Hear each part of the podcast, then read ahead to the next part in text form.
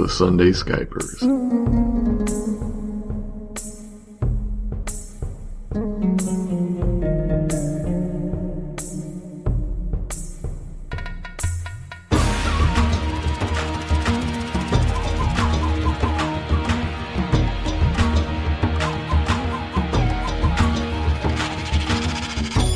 Talislanta.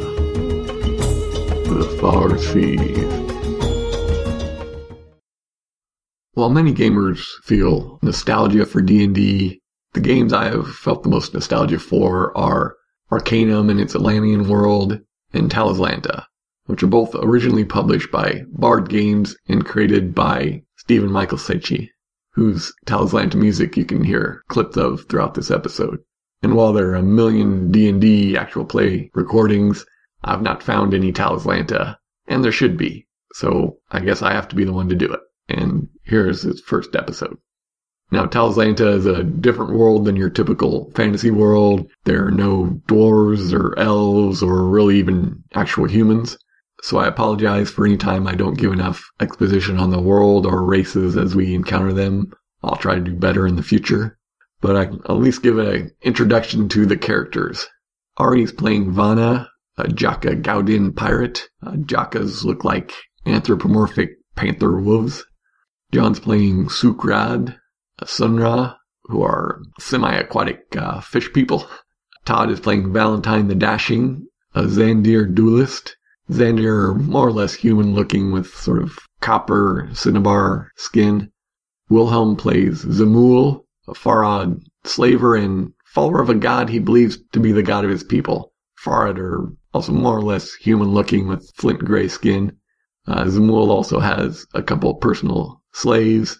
Givaz, his valet/caregiver. He's a Mandalan, or human-looking, golden skin, shaved head. And Trog, his big, dumb, Vatrian bully boy, or big, muscular, yellow skin, matted green hair. So in this episode, first up are bits of character creation and backstory on how this mess all came together, followed by actual play. For anyone familiar with Tal, I'm looking to run it a little more rules light, since that's the games we've been playing and what I've been GMing most recently. So borrowing from Fate and the Apocalypse Engine, our first conflict in this episode is particularly light and narrative, so we could get through it quickly and get the characters together. And as I'm the only one in the group who's familiar with Talislanta, our version will certainly vary from other versions. I hope at least somebody who listens to this will be interested in Talislanta and give it a try. If you want to get right to the actual play, jump to about the 59-minute mark.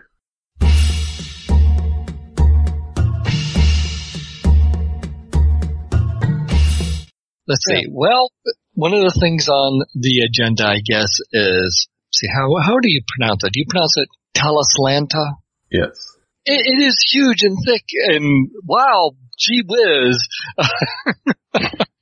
It's like, yeah, I've like got my tongue stuck on the iceberg going, this is rather large. Well, you don't have to know everything to play it. Indeed. You know, I figure it's like any big fantasy thing or John Carter of Mars. Like you start in a corner somewhere and then work your way out. Yeah, that's why deciding on a general kind of game we want, like so far I've been proposing a sea adventure. Right. Okay, well then that kind of narrows it down to what area we want to play in. And that is amusingly, I mean, the more I've been flipping in the books, the more I realized, like, yeah, that's really not paring down anything. It's just as detailed as any other land or region. It means you, like, well, I don't need to necessarily read up on, the desert kingdoms or the frozen north or... Well, I mean, those were other examples that I figured, that spoke to me anyway. So, like, the deserts were all like, you have your tomb robbers and you have your weird Talislanta-type red deserts with dune ships and weird lizards and red people. And green people. Many hues.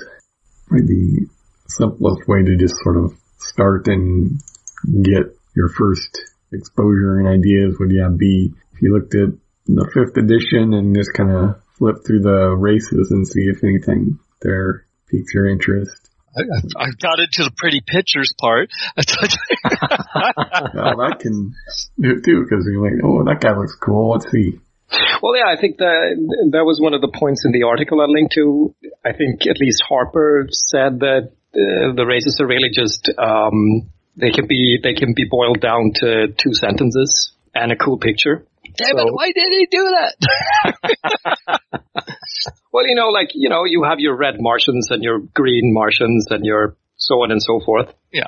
And you can probably boil them down to 2 sentences as well. So you get the flavor. I was drawn to the Zandir vaguely puerile inability to control themselves. So I figured that was excellent. That was like, yes, this is the type he just can't help himself. It's just so lovely and excellent and interesting and intriguing and mysterious. Let's pact with this horrible flame thing, demon god personification. I thought that was excellent. That really worked.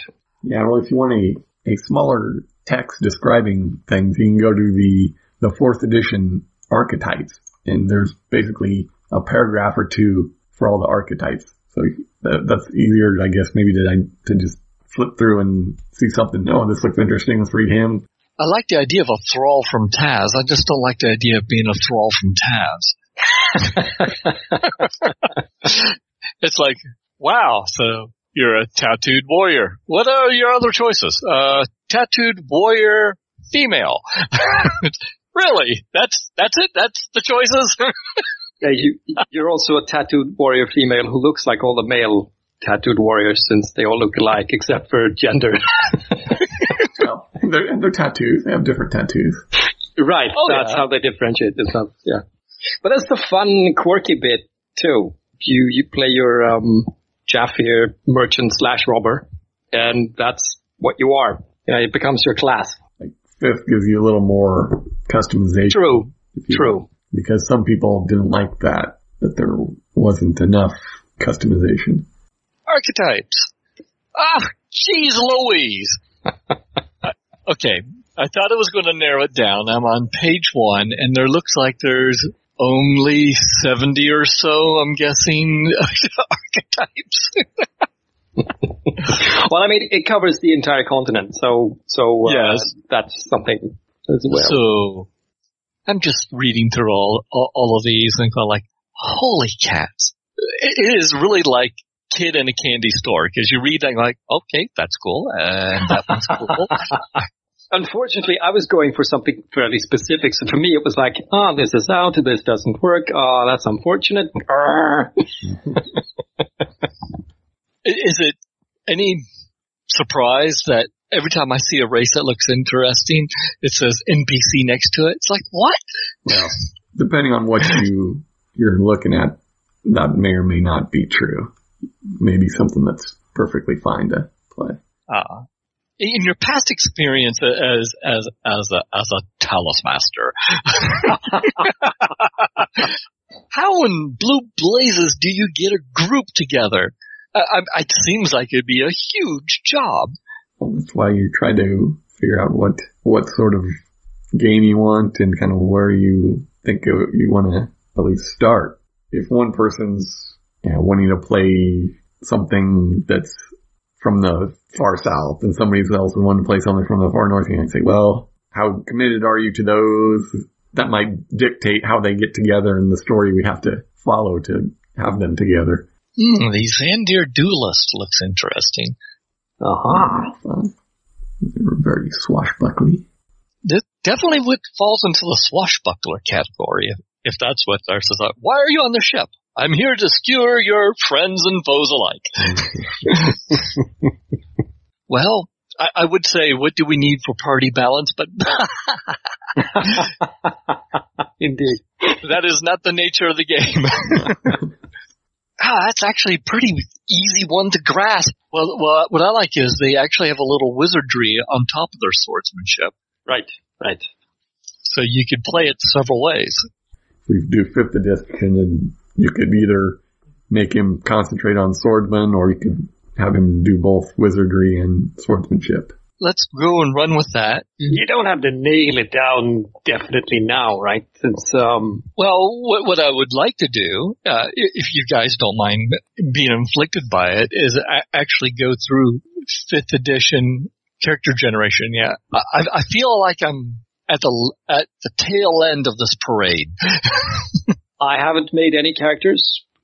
John hasn't made any characters. It's all really in this nebulous sort of what kind of game would we like to play, and we have some ideas. You're pretty much up to speed. Yeah. Okay. Well, in that case, dudes, I'm bringing along a swashbuckler, possibly with a little magic. Deal. In that case, I'm tempted to maybe change to one of the more hideous races, just for fun. Because I think that's part of the flavor. I posted this in the chat last time for the others, so yeah. Well, maybe I should put it in the forum. These are sort of summary of 5th edition character creation for kind of a mid-level type campaign. And we can either go higher or lower or whatever your guys are looking for. I'm just now reading the 5th edition description of the Zandir. Oh, okay, so they do have some... marine heritage. They got fishing villages and stuff like that. Yeah. Well, they're by the sea. Yeah. They have a coastline. And a big lake. There we go. Which I suppose opens up into the ocean, so maybe it's part of... Oh, I see. So our rival nation is the Amish. Not Amish. Well, they're actually like Amanians, but they're like drab and conservative and wear colorless smocks, and the Zandir do not. They're more anything goes. Anything and anyone. The idea of a whole society of leches and philanderers.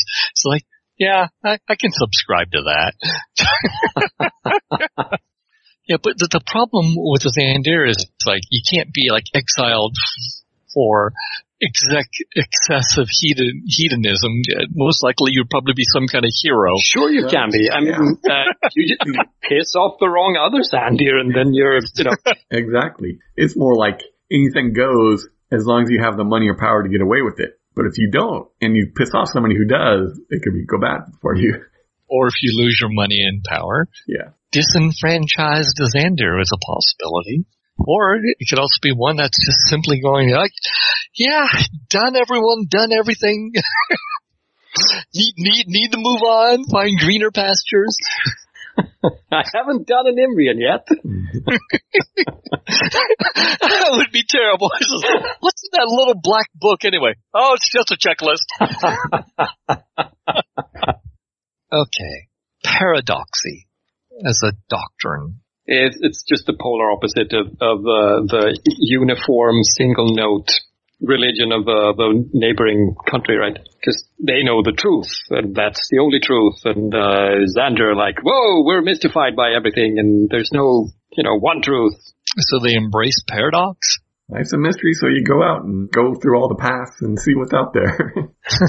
I like the fact that fashion is a skill.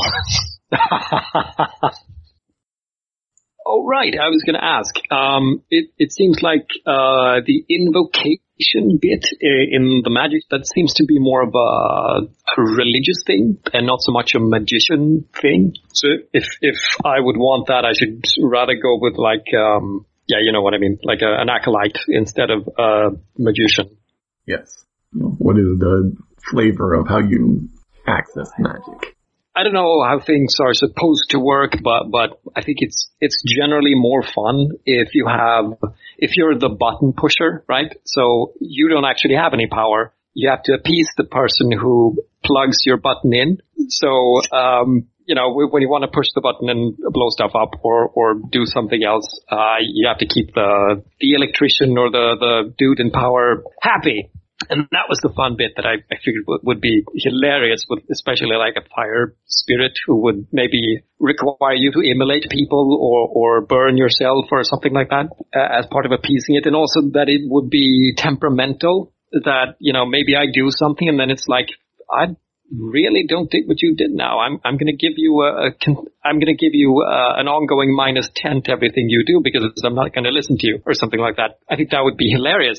It's more interesting to me anyway than, you know, hey, fireball. Yeah. And it seemed that that was the invocation type magic, right? Yeah. Yeah. So, I was thinking maybe in that case, instead of being a conventional magician, I'd go with like some tiny little cult somewhere who's into fire. Fire. Lord Flame. Yes. And you were talking about Zandir as well. Obviously, anything goes there. So that could be, hey, this is what we've found has worked for us. Indeed.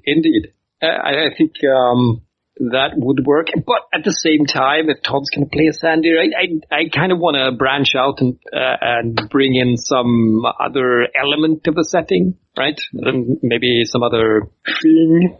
Well, there's also, like, if you're looking for a more morally ambiguous race, there's the Farad, or in the GM guide, most of they say Acolyte Avir, which is the god of luck, but they would certainly be a type that, if they found some other way to power, would probably be interested in it. All right, I'm going to go over to the GM's bit then. GM's guide. The golden god Avar, okay. They preach the attainment of wealth by any means. That's great. No, that's my religion. Can't suppress me. That's right. To be pragmatic by nature, wizards. Okay, let instance arcane arts to further desire for wealth and power. Power, yes. All right. I guess we're going back to the desert fire type stuff. Well, they also have a coastline, so. True. That will make for an interesting contrast with the Zandir. Since I'm going to be saturnine and power hungry, and it's just going to be yay. How much fun is this adventure going to be? Fun is not in the equation. It depends entirely on the guerdon, on the price, the reward. Yes, if there's money or power in it. Yes, excellent. We like to indulge in fine foods and shun simple fare as peasant fodder. All right, I guess this is going in the right direction. Yeah, sort of what you were originally thinking, right? Yes, it's true. That's true. Must have just missed it because it was in the GM's bit. Some of the same sense of dress, clearly. Sashes, yeah, velvet boots, ornate tassels. Brilliant. See, we have things in common. Yeah, that's true. Fashion. Listen, I believe you need more velvet. This seems lovely. Excellent. Priest Avar and Acolyte Avar, okay. But I guess, you know, if you're up for maybe twisting it a little and maybe inventing a little known fire spirit or something. Yeah. You know, most of the religions and stuff aren't so detailed that you can't weave your own ideas into them. You know, it could be fun if I think it's Avar. Like it's the golden god, right? It's the golden god of the flame who's talking to me. He lives in the gleam of gold and yes. Brings the light and the font of wealth, power. Yes. Yeah, that definitely works.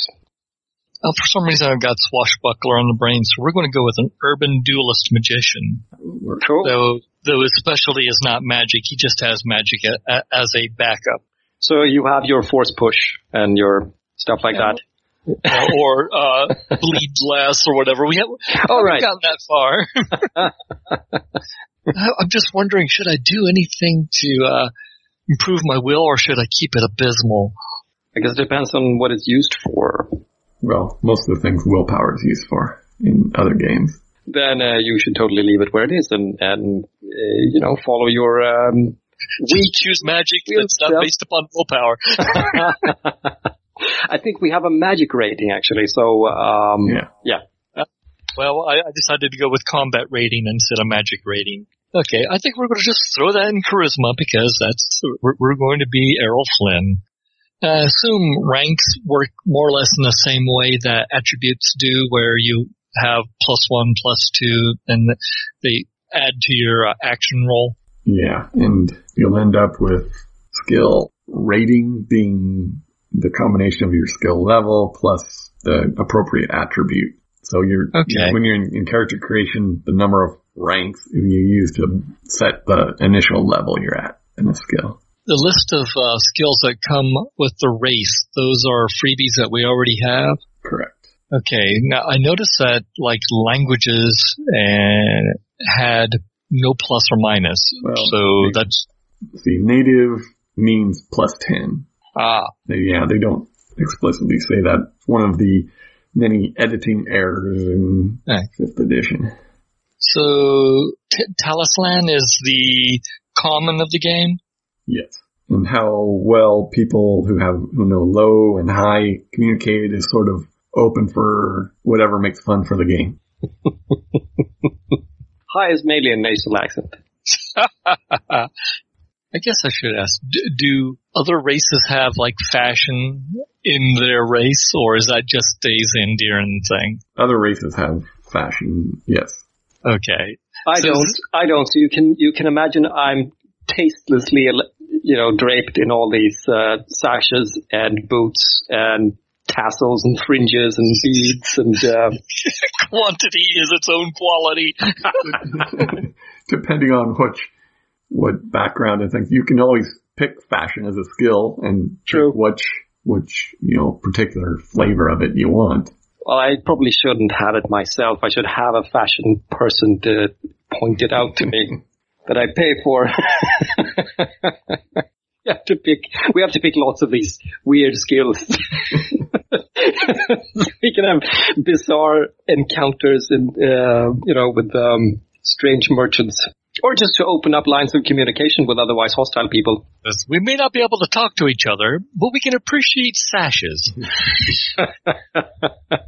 We can exchange sashes. I don't even get low Talislan as a basic thing with the Farad. So you don't talk to those type of people. I can see how that goes. Would you please tell the sailors to move the sail to provide more shade? Oh, that's my favorite bit in the original Dragon Age Origins. When you play a dwarven noble, you have the second who's with you at all times, and there are these boot-licking merchants who are invest in my store, and you can just Gorim, why are these people talking to me? Eat that person up. It's yes!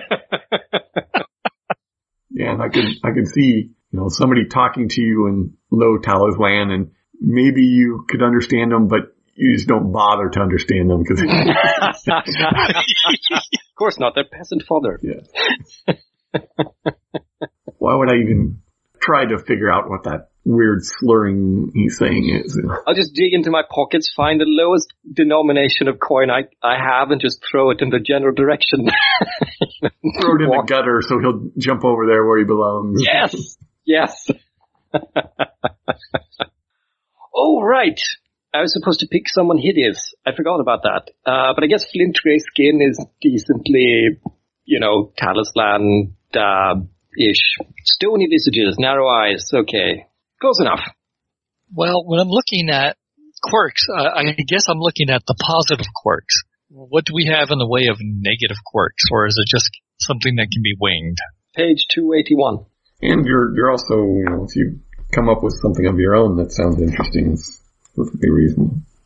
All right, because when you take oftentimes when it says take a quirk, you can take an extra or something if you take a negative one. Yeah, if you take a negative quirk, it reduces the cost of the other positive quirk. Driving goal, more wealth. Poor power. Okay, so I'm basically playing a Talislanta dwarf. Without some of the other dwarfy. Of course. They're more effete, I think, than the average dwarf. Right. I just found the perfect negative quirk. Flightless. Yeah. That would not be appropriate to your... right. Okay. Fine. By some physical accident to birth defect. That should be delusion flightless. That is your name. It's like, I can't fly. You could never fly, you moron. Yeah, I think that would go under derangement. I was aware of the character's insanity, but often the entities around him. You know the flame speaks to me, right? It tells me about wealth and glory. We must sail south. No, we must not. Enemy would play quite nicely into why I'm not in Zandir. But it could also be something like compulsion. Well, what's your problem? I've got a small gambling problem. All right, and you have to make a will roll to which is bad for the Zandir. You hear the telltale clink of dice. Yes, and I'm sure our Farad would in no way take advantage of that. So, Mr. GM type, which would you rather have? A gambling compulsion or an enemy house in Zandir? Or is the answer both? I can work with either of those, whichever sounds fun for you to play with. Both of them do, and both of them would be reasons for not being in Zandir, because, you know, that whole gambling compulsion thing, it's like, well, they value wealth and power, and I gambled all mine away. So I'm out seeking new wealth and power to gamble away. Maybe your enemies are those of your own house because you lost all the money from your family's money. A negative quirk makes a positive quirk cheaper, right? Correct. Would it be a terrible choice for me to be a practicing or former slaver? For a Farad? No. So I didn't see it in the regular stuff, in the like player's guide, but it's in the GM bit, and it was under their, as you say, under their list of like approved paths. Because I don't imagine the character being terribly versed in this like art of evoking or invoking the being who may or may not be Avar. I figured you should probably have a basic source of income and an excuse to go out into the world and maybe interact with those Imbrian types and everyone else. Find new markets. Right, right. You know, we don't want to go too far into unpleasant territory, though. I mean, I can have it as a, you know, that's his background, and then he started seeing this entity and started going in different directions, maybe. I don't know. But it would maybe make for some, you know, fun flavor stuff. There are so many wonderfully questionable stuff in this game. Nice! Zandir sportsmanship! You only now saw that. Okay. V, it's at the end. It takes me a while to get there. Yeah, I just might be a bag of quirks if this keeps going. Not spend any of your ranks on skills, spend it all on quirks. Sounds brilliant. Just don't pick too many, so it's just a chore to figure out which to hit. Or you have so many, kind of start to conflict. Right. I am unattractive and attractive. So when I see something like weapons, then parentheses, large blades, small blades, those are separate skills? Yes. Okay, so I just don't say weapons +5. Yeah, you pick a general category of weapons. That would be combat rating. Yeah, you have a skill in a certain weapon group, and then, yeah, you add your combat rating to that for your total. Okay. This is actually going along pretty well. It really isn't that involved once you, get into it. Of course, I'm going to have to figure out the whole invocation domains and what kind of modes I have a bonus and negative stuff in, which is fun. I mean, it's good. Every spell cast has a chance of backfire horrendously in unexpected ways. That seems like an awfully short career. When you cast a spell, you roll your d20, you add your modifier to that, and then you have a critical success, full success, partial success, failure, or mishap. If it's, you're trying to cast a spell at a really high level and you roll poorly, you can go negative, and yeah, it can have a mishap. But that's part of the fun. You're like, oh, I would really want to try to make this a really big spell. And I have plenty of skill ranks, which I have squandered. I'm an attractive, well-read gambler with a flashy sword, but I'm not the best swordsman nor the best magician, which is exactly where I want to be. Mode. What is mode besides any? That is a way to use your magic, like conjuration mode or attack mode, ward mode. Okay, so and you can have multiple modes, so you can be like more skilled at attacking and not so much at summoning. Mm-hmm. Yeah, we're going to avoid the summoning tree. That looks pretty hazardous. Don't worry, I'll take care of that. And divination does not seem like something that would go hand in hand with being a bad gambler. Unless, of course, I'm a bad diviner. But the card said I was sure to win. Oh, no, the card said that was a low-value flush. No, duration is too short. Because I say illusion would allow you to create some awesome fashion, but only for 1 minute. So... Well, you cast it at higher level, it lasts longer. Is magic instantaneous, or is it take an action? Can you increase the difficulty to change how fast it casts? How does that work? Generally, it takes at least an action, unless it's like pre-prepared, triggered sort of thing. And it can take longer if you're like reading it from a book or something. So it sounds very flexible.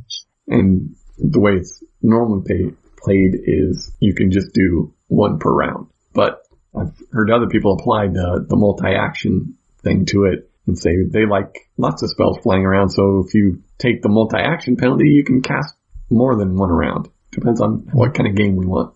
Ah, ward is also good. I could see ward and move as both being good modes. As a neophyte magician, you're probably not going to have enough ranks to be very good at more than a couple modes. Which, fortunately, is exactly where I want to be. I don't want to be, this great hairy mage. I want to have a couple of tricks. Okay. Now, order. Is this like elementals or?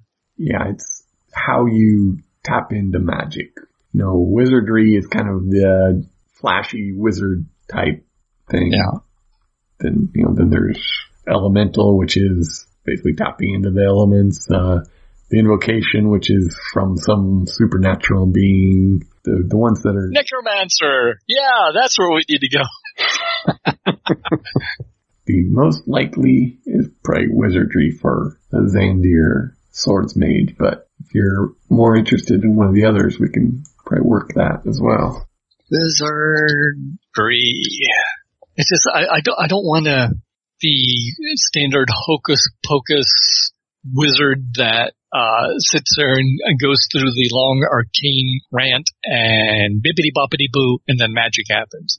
I was hoping to more call upon magic as a talent than as a skill. That works with wizardry.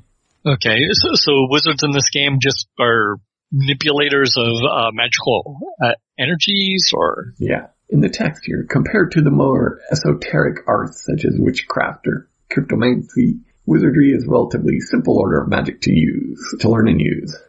Okay. I guess wizardry it is, then.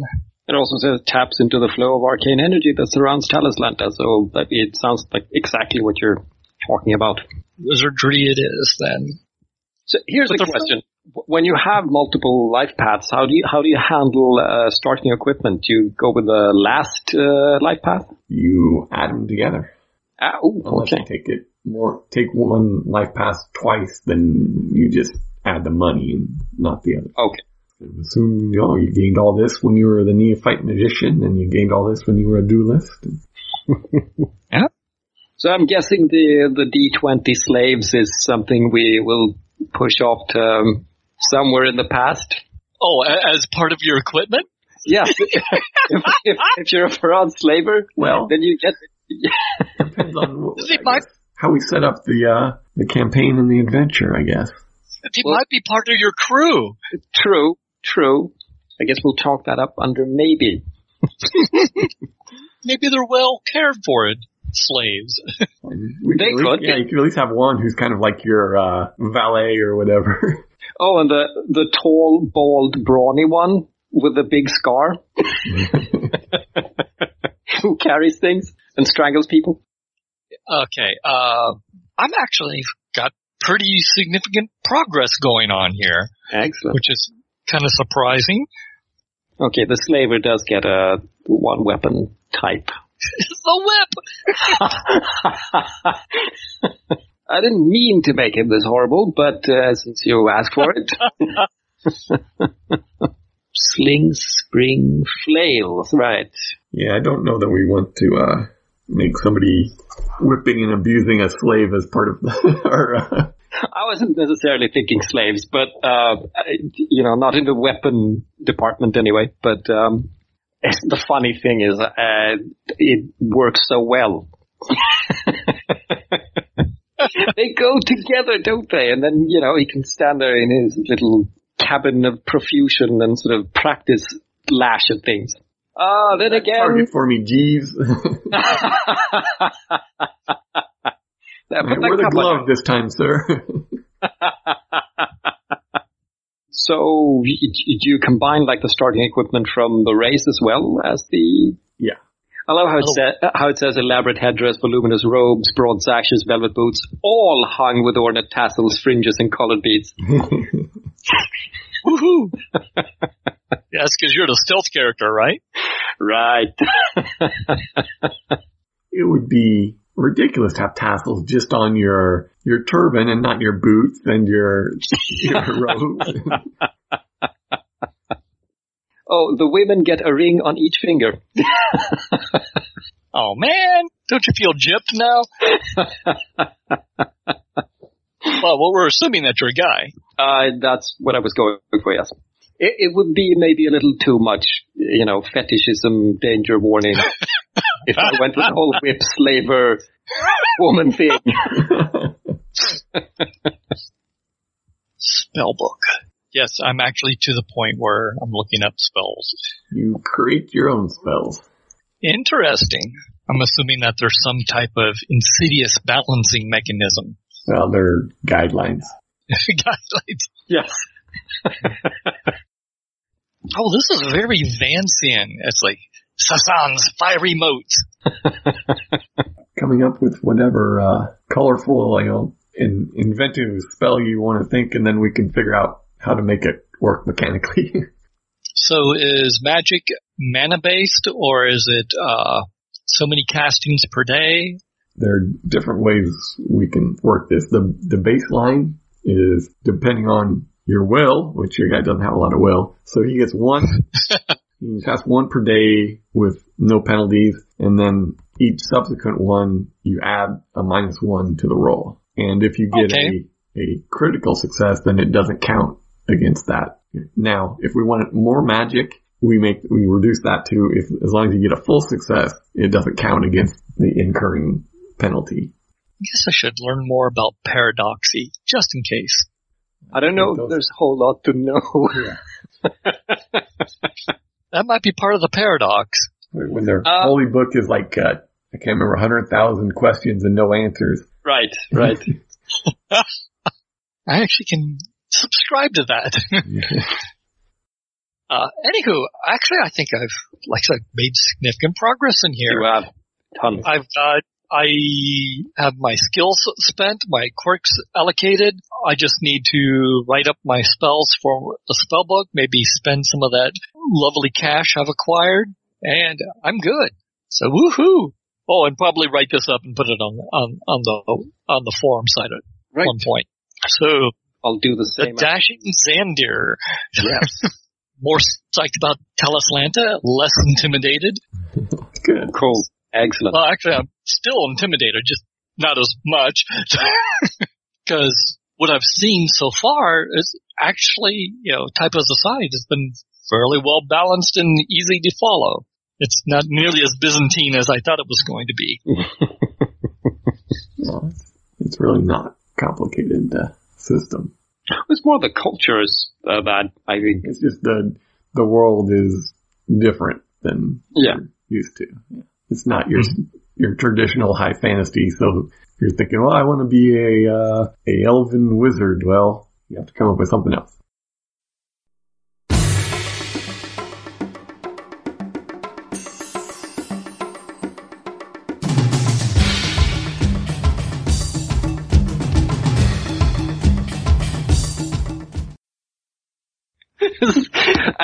I'm remembering what a horrible shit this person is.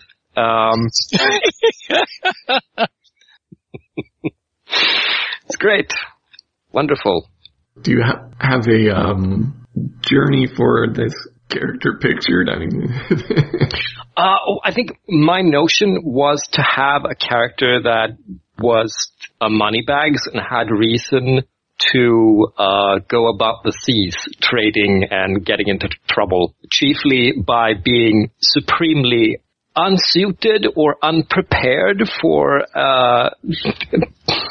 all the possible situations you might be in, so we'll have to call on the the deity and the god.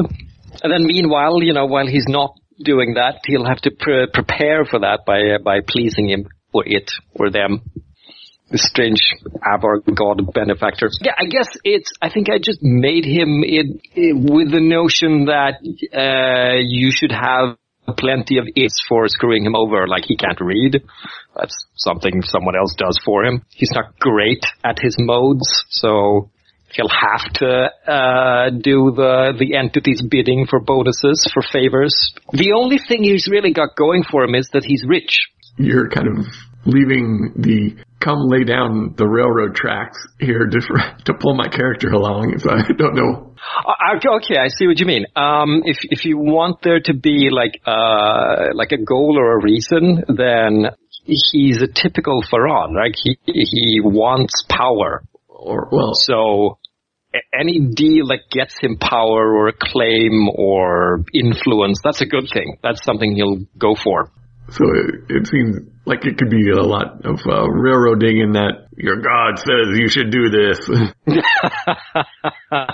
Well, okay, I mean, maybe you shouldn't look at it from that angle, but maybe there should be something that I need, right? There's a need, like the ship needs to be fixed, or like it could start that way, or I need to seal a deal with these fish people, and then I might call on Avar to get a line for how to do that most efficaciously, and he might be, oh, sure, I'll tell you, but for that, I needed to do this and this and this and that. And I don't know, maybe that's better for a campaign that's more stationary, perhaps, where you have to deal with the consequences of what you're doing in a longer stretch.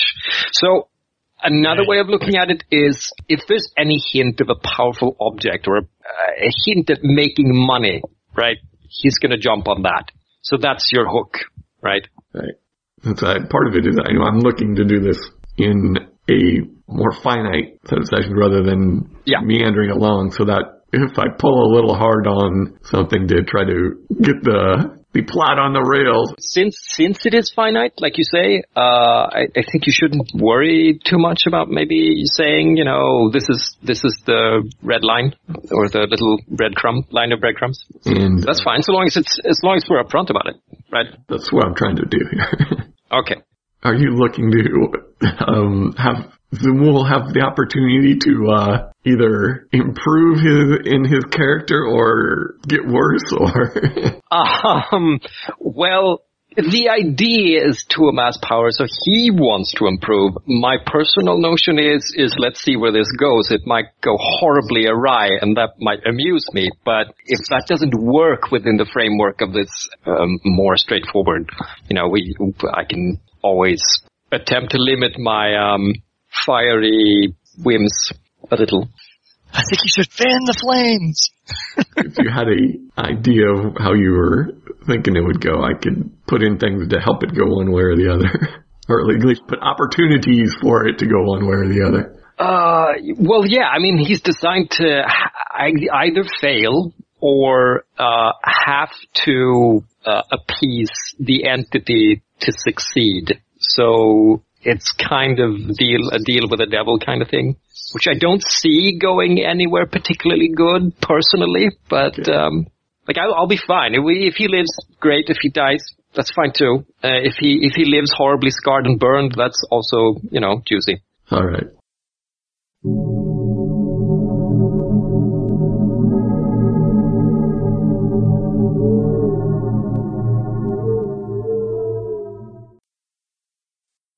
Well, your quirk flashbacks. I'm trying to get an idea of what triggers them and... Oh, slavers, mostly. Boy. Ropes are a good trigger for them. Slavers, you're on the ship, so there are ropes everywhere. No, I meant ropes around her wrists and ankles and stuff. If anyone ties her up. Tied up, okay. Being bound. Manacles. Having your freedom taken away. Okay. Seeing whips or manacles, would that be bad? Whips, yes. Manacles, only if they're put around her. Slaver jargon, would that be a trigger? Yeah, it would. Zemul is a slaver, so he's a guy who's hired you to transport him. Yeah, she's going to have nightmares most of the ride.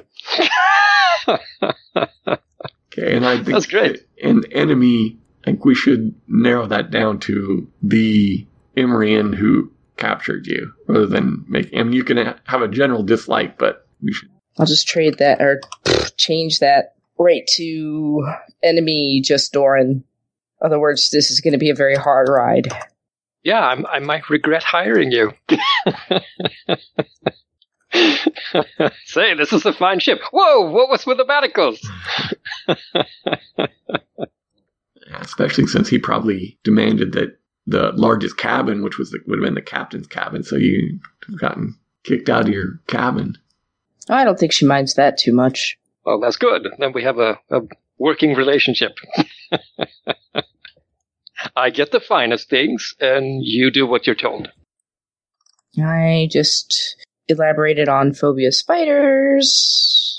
Putting a phobia of spiders on your character, that means...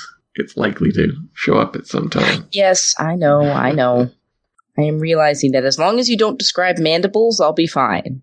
Okay. No mandibles. I'm watching you. Gittering legs and stuff, that's fine.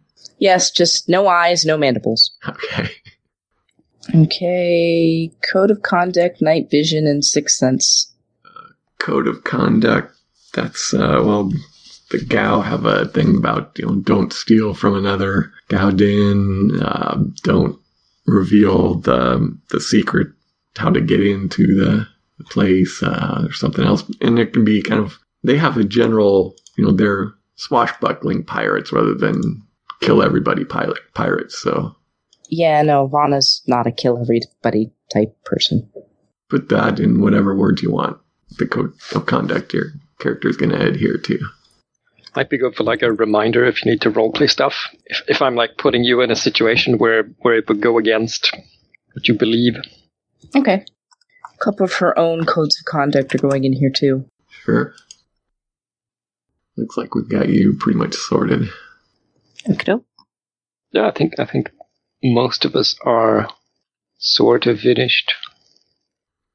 So we'll start off. It's going to be you, Zemul and Valentine aboard Vanna's ship on your way to a trade meeting in Kwan.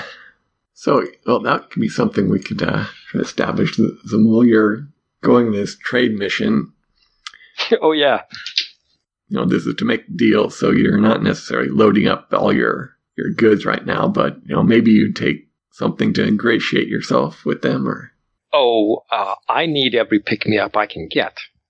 Oh, yeah, unless there's some peculiar, like, something hanging over me, like, you know, I need to get this contract or whatever we're going to negotiate. I'll be in really forced. Your family probably has been on you because you've been all about this weird cult thing about, oh, Avar and the flames and stuff. Oh, yeah. Should be concentrating more on business. So you probably do need to bring this in. All right. Well, see, I'm going to have to look at him again. He got, what's my will? I have a decent will. I think. Maybe I would resist it a little. Then again, I'm an addict, so, yeah. It's sort of writing itself in this case. I mean, I think it's going to happen unless, of course, Givaz is the perfect, and by perfect, I mean bastard, hiding my stash. That would be like the typical butler thing to do. And then we would have to like salvage the wreckage of Samuel in order to get the deal happening. When he thinks you should be coherent, he probably tries to make sure you are. Oh, I have to say that I love the idea that he's loyal, but it would be fun if he's loyal to the family first. Right. So, well, I would say I have plenty of ideas for him if you... Awesome. As for my part, I'm basically sailing my master's dragon bark out to meet this person. Well, no, you, I think you have been given this duty of the wife of the satrap of Southern Kwan. There's these songbirds on this one island that she wants, and she doesn't, you know, trust anybody to pick out the right one. So you're on this yacht sailing her out there with some of her servants and stuff to go pick up these songbirds. Ooh, so somewhere in the far seas we're going then? Or is it close to Sunra Bay? A bit south of Sunra Bay, because the island where this meeting is taking place is just off the coast south of Sunra Bay, and you're going to some other islands a little farther south.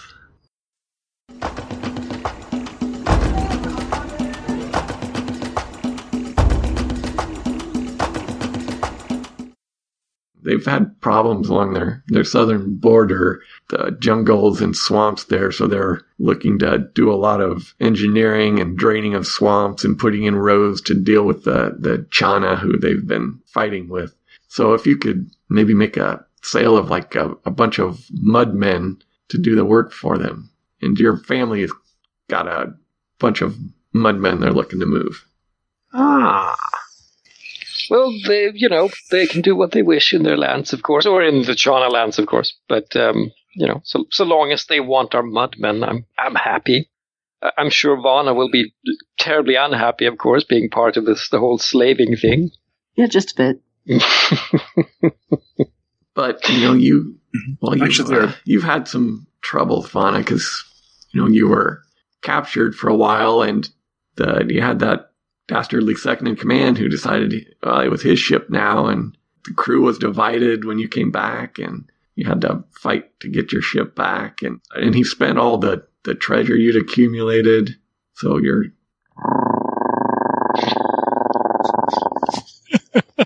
your ship kind of needs some repairs, so Zemul was paying well, and you need the money, so... I see the scene now coming into the dockyard, and it's that scene from the first Star Wars movie where she goes, "It's a pile of junk." Kinda, yeah. But oh well, if it takes us there. Well, maybe it was the only ship willing to go through those waters or something. Well, and we had an idea of that when she had been captured, the Imrian was going to sell her to somebody and she didn't know who, and we had some idea it might have been you. Right, right. So maybe you're hiring her ship because you have some sort of furry fascination. Yeah, that's fine. I mean, when you semi-regularly do mind-altering stuff, I'm sure a little fur is not the weirdest thing you've experienced. So should I maybe make the G20 slaves like mudmen samples that I have with me as a sort of like, you know, this is what we have on offer? I don't know how many you'd want to actually bring. Well, yeah, I could bring fewer. It's just, you know, it was that like GM's discretion 1D20 slaves that I get from the slaver life path. Yeah, if you want to say you're bringing, you know, some sample, that's okay. That seems like a thing that he would do, right? If he had some on hand.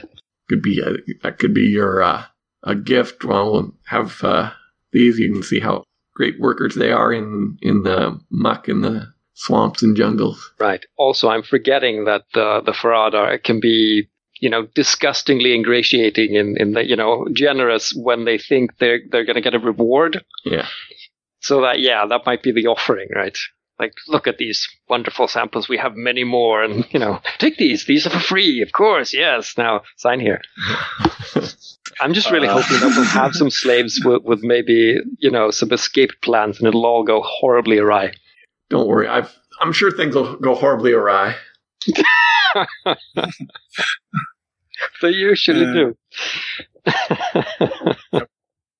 No, we're just going to play this game and we're going to have a calm, sensible discussion and a business deal and everything is going to go smoothly and then we'll sail in different directions and that will be that. It'll be a wonderful, not exciting game at all. Cool. So just curious, what do mud men and mud women look like? Because Google is failing me. Kind of like 4-footed anthropomorphic frogs. They have. Okay, yeah, Google failed me hard. I have nothing like that. So, frog people. Okay, so you're not going to use any of your slaves to seduce them. Okay, good to know. Not in a base way. I'm going to seduce them with the promise of possible work done. It's like selling a 4-wheel drive vehicle over, you know, cross country vehicle to someone who lives in a swamp, right? That's sort of what they are. In a horrible, like, business transaction sort of way. It would be so interesting to know what the rest of you think about this whole slaving business, because to Zemul, this is like his everyday work. He doesn't even reflect on it. It's the way it is, what he does. Clearly, Vanna is not super comfortable with it, but it's interesting to see what's Valentine's takeaway. Looking in the book, and there it says mud people or the Morgwan. That's their actual name, and they're kind of referred to as the mudmen, yeah. They got 4 legs, and then torso and 2 arms. Oh, so they're like a centaur then, sort of. Yeah, sort of a frog centaur kind of thing, yeah. Yeah. Looking at the picture, instead of being, you know, the upright body at the front of the body, it's actually in the middle. Oh, joy! Yeah, I see. Yeah, they also have a tail. You missed a limb there. They'll be perfect in the swamps.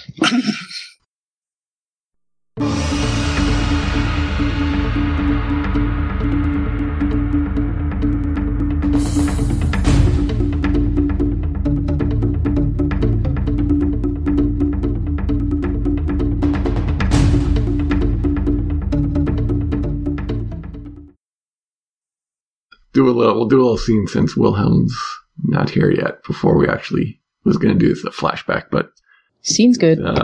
With Vanna, sometime when you're out sailing on this mission for a few days, Wilhelm's character's his sort of valet butler guy. When you're alone there, maybe at the wheel, he comes up to you and says, "Captain, I would like to discuss a possible opportunity with you to make a little extra money. I'm listening.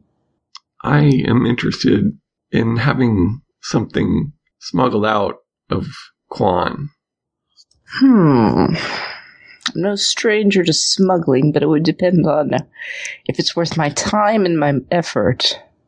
Indeed, I will happily pay you 200 gold, 100 now, and 100 when we are safely back in Tarn. Well, I can't agree on the price unless I know what it is. I would prefer to leave that until the time. What you don't know, you cannot divulge. Not that I distrust you. I would like this to be completely between us. Master Zemul needs to know nothing of this. Let me tell you what. 150 now. 50 to buy my silence. And you got yourself a deal. He reaches into his robe, pulls out a bag of coins, and hands it to you. It is an honor to do business with you, good captain. I will warn you. If this thing harms any of my boys... Oh, there's no danger of that. Good. Because if there does seem to be a danger, you and your crew and your master will be off this ship faster than you could turn your heads. Do I make myself clear? Certainly, Captain. As always. Good. Bows and leaves you alone. All right. Do we have Wilhelm yet? Yes, more or less. Real short window here with Ari, so get right to it. All right, so where would you guys normally be on Vanna's ship? Generally, when you're sailing along here on your ship, on your trip. For Zemul, for all of you, all of us. Well, I can't speak for all of them, I guess, unless we're all in the same place, unless we're all quartered in the same place or something. But that would be silly. Like, I should have my own cabin, obviously. Yes, of course you do. Since I'm the boss. You kicked the captain out of her cabin because you had to have the best. Oh, great. Well, in that case, I'm hiding there because I'm probably feeling the effects of not having all my choice morsels of Katala and other stuff. You know, since a certain somebody forgot to pack them. You got your drugs, man. So, yeah, I'm probably hiding... and trying to, not make a fool of myself. That would be bad. And Valentine, where do you usually hang? Probably the opposite end of the ship, at the bow. All right. Just, that's the most dramatic part of the ship. All right. I'm the king of the world. And is Vanna usually at the wheel, or? No, she has a helmsman that does that, but... Currently, she's stalking around, and I do mean stalking in the most literal term, checking out her newest accoutrements to the ship. She's probably somewhere near the bow at the moment. All right. So, as you're rounding the southern end of the small island off the coast, you at the bow are the first to see two ships coming generally towards you. Generally southward from the other end of the island. One of them is like a small, you can recognize it. It looks like it's probably a Kwan ship. The other one, larger, black sails. And, no, there's not a skull and crossbones, but there are skulls and skeletons all festooned about the ship. So it's obviously a Mangar Corsair ship. Do I know these people? Yeah. Or this ship? Do I know this ship? This particular ship? Probably not. Okay, I don't know this ship. Well, always a good chance to strike up a deal. Well, it seems they are probably running down this smaller Kwan ship. And of course on the... Throw things overboard! Yeah, on the Kwan ship is Sook. Yelling, throw things overboard! Quickly! We gotta lose weight! Throw that palanquin off! We don't need that! I'm gonna sail on over there, or I'm gonna tell my helmsman to... Yeah, course. Yeah, right now they're at about 90 degrees to you, coming the other direction. Oh, okay, then east-ish. I'm gonna turn the ship, so we'll end up being alongside them, or I'm gonna have it turned. I don't do any of that nasty steering myself. I mean, I could, but why bother? How much bigger and nastier is this Corsair compared to our vessel? It's a bit bigger. Is that a wise move, Captain? Are you questioning my judgment? No, I'm offering a second chance to think about it. Then what would you do? I just smile. That's what I thought. Set a course for intercept. All right, Captain. All right. First officer, we got another pirate ship coming off our starboard. I think we got more than black going on here. Come on. So I guess we'll Sook, what are you doing? These pirates are faster than you, so... Faster than me, but... all right, I see another pirate ship heading toward me. Right. Hard to starboard! Straight at another ship! All right. Really hope you're not planning on ramming the Ebon Fox, just saying. No, I'm not planning to ram it. The Kwan ship looks almost like it's heading directly for you. And the Mangar ship is catching up with the Kwan ship. You can see it's starting to shoot a crossbow and ballista fire at it. Your crew's like, all right. So, Captain, do we prepare for our battle with the Mangars? Or are we running? I'd rather negotiate, but yes, prepare for battle. You can't negotiate with Mangar Corsairs. I'm going to give the order to slow down a bit, see where this is going. Slow down is more, okay. He's making an easier target for you, Sook. Ah, so the Mangar ship is to my port, correct? Yes. And they're, and now I'm more or less headed straight for them. You're headed straight for the other... pirate ship. Other pirate ship. Yeah. I go back there and take over the wheel. And I wait until about, I would say, the last second, then go hard to starboard to go around the other ship. Oh, jeez. All right. You're trying to get the two pirate ships to hit each other is what I think. Yes. Oh, yes. So that definitely is a piloting role. So I got a +4 of that. Okay. And I assume you're seeing this coming, Vanna. And oh, yes, I definitely see this coming, and I'm dodging. Excellent. We got PvP already. That is Sook. We'll be making piloting roll, and it'll be opposed by your piloting, and you'll get the aid of the Mangar Corsair, because they don't want to hit you. They don't want to... All right, so let's see. You'll be rolling, Sook, and you can add your piloting, and we'll subtract. Yeah, Vanna's piloting. So I'll make my roll now, then. Which is... 12. Mm. I succeed in doing what I'm doing, but we'll see how bad. Yeah, but her... Well, she's got crazy piloting, because she's... Yeah, I have +9. Or she has +9, yeah. Yeah, so that's -9. Yeah, so fortunately for all those on all the other ships, as you're coming by, they are able to... Which side of the...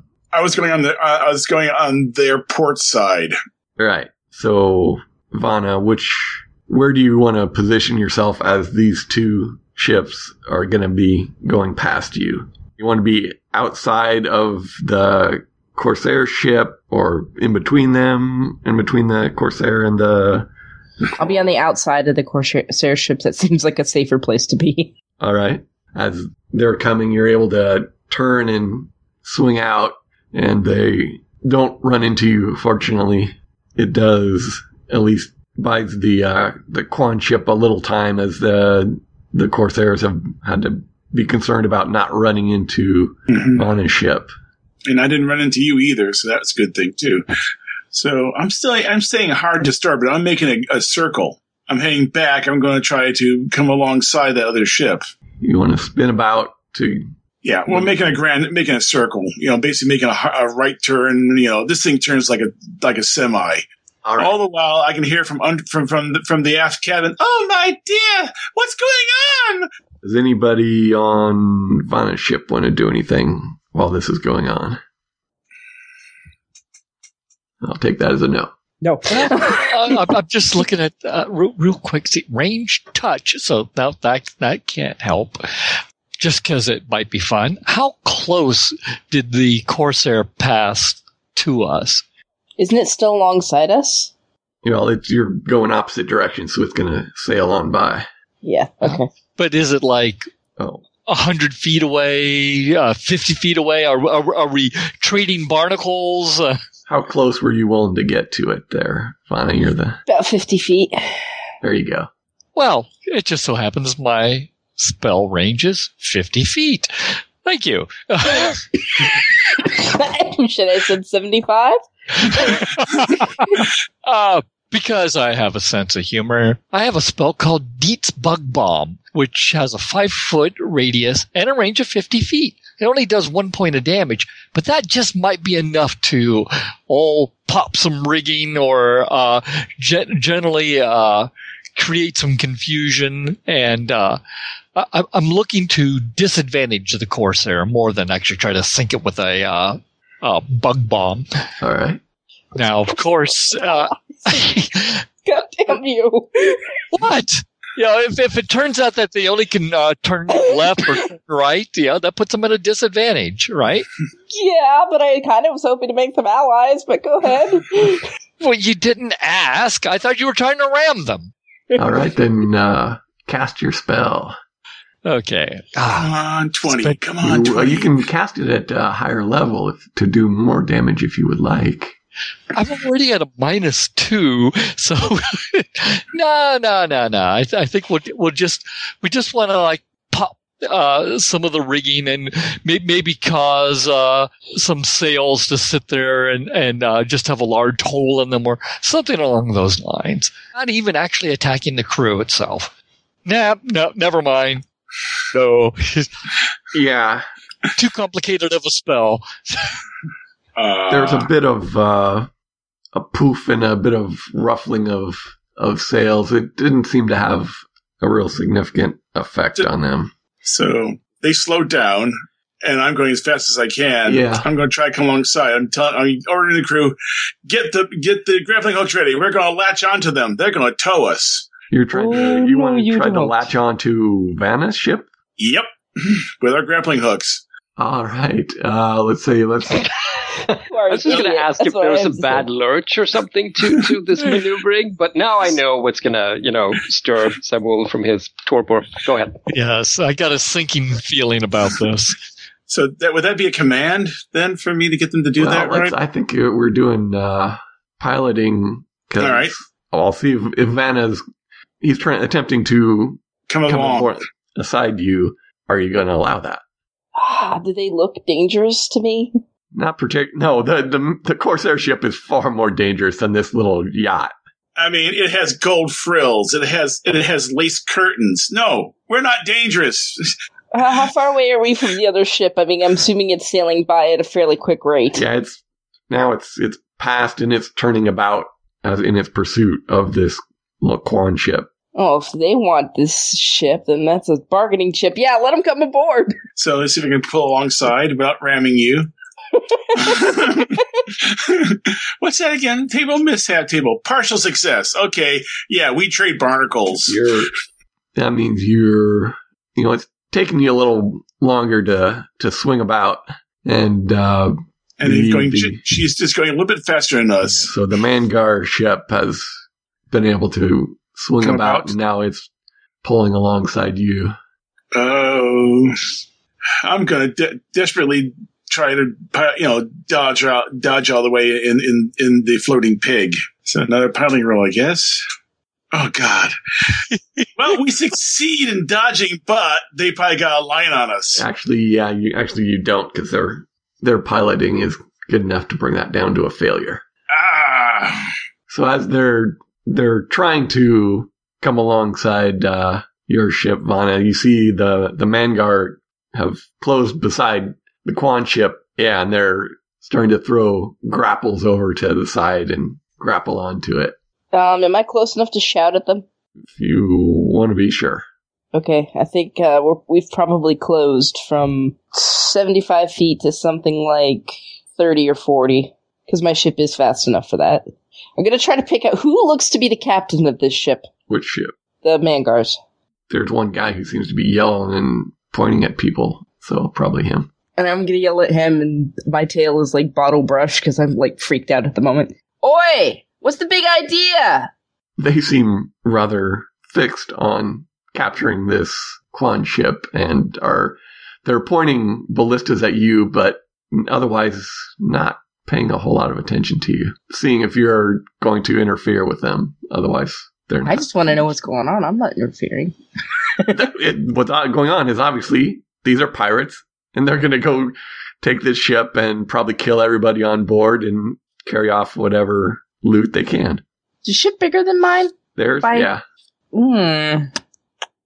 Albana, the rules of acquisition say that you should let the Mangar kill everyone, and then you attack the Mangar when they're weak. Yeah, I'm thinking about that, actually. Well, I'm yelling, Kazu, Kaisen, protect the mistress! Yeah, they're stationed there in front of the cabin.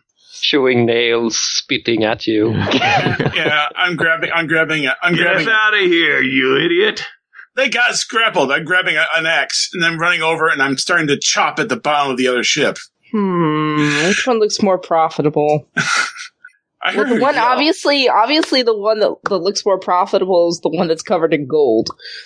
The other one, it's covered in skeletons and remains of other beings that they've killed. Yeah, no, that's not profitable at all. I'm gonna shout to my crew, prepare to board. I hear her yelling up there, going, "We'll pay you triple where they're offering." That does it for me. My tail actually starts wagging at that, even though I'm not paying a lot of attention. Since they're paying you nothing right now, I mean... Givaz is probably rousing Zemul. Sir, there seems to be pirates outside. There may be some danger. Oh, what a nuisance. Why can't you just deal with the pirates like all the other times? Do you want me to offer to pay them off? Pay them off? Don't have the funds for that, and I'm in a deficit already. We need to. Oh, get me something to drink, and I'll go out and survey the situation. Right away, sir. I just imagine him being a more drunk Harry Mudd. Someone is probably like extra ashen and all sweaty, and like he's not wearing his full regalia because it's just awful being in withdrawal. He's going to freshen up as best he can, and then, go out and see what's going on. You didn't bring enough of your stash, or are you saving it till you get there?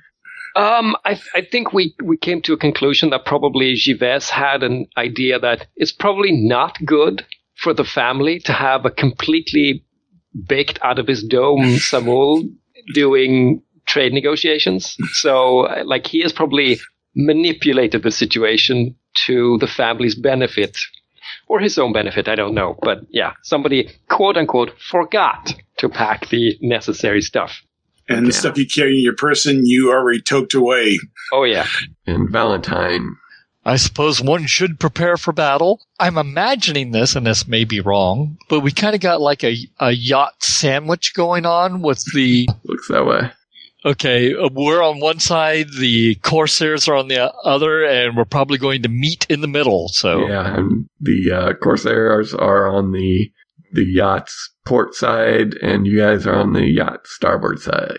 Yeah, and the yacht's already pulled alongside of the Corsair. Yes. And you see this plucky Sunra with an axe busy chopping at the hull. On your yacht, you've got maybe half a dozen crew, and of which probably 3 or 4 have already dived over the side and said bye.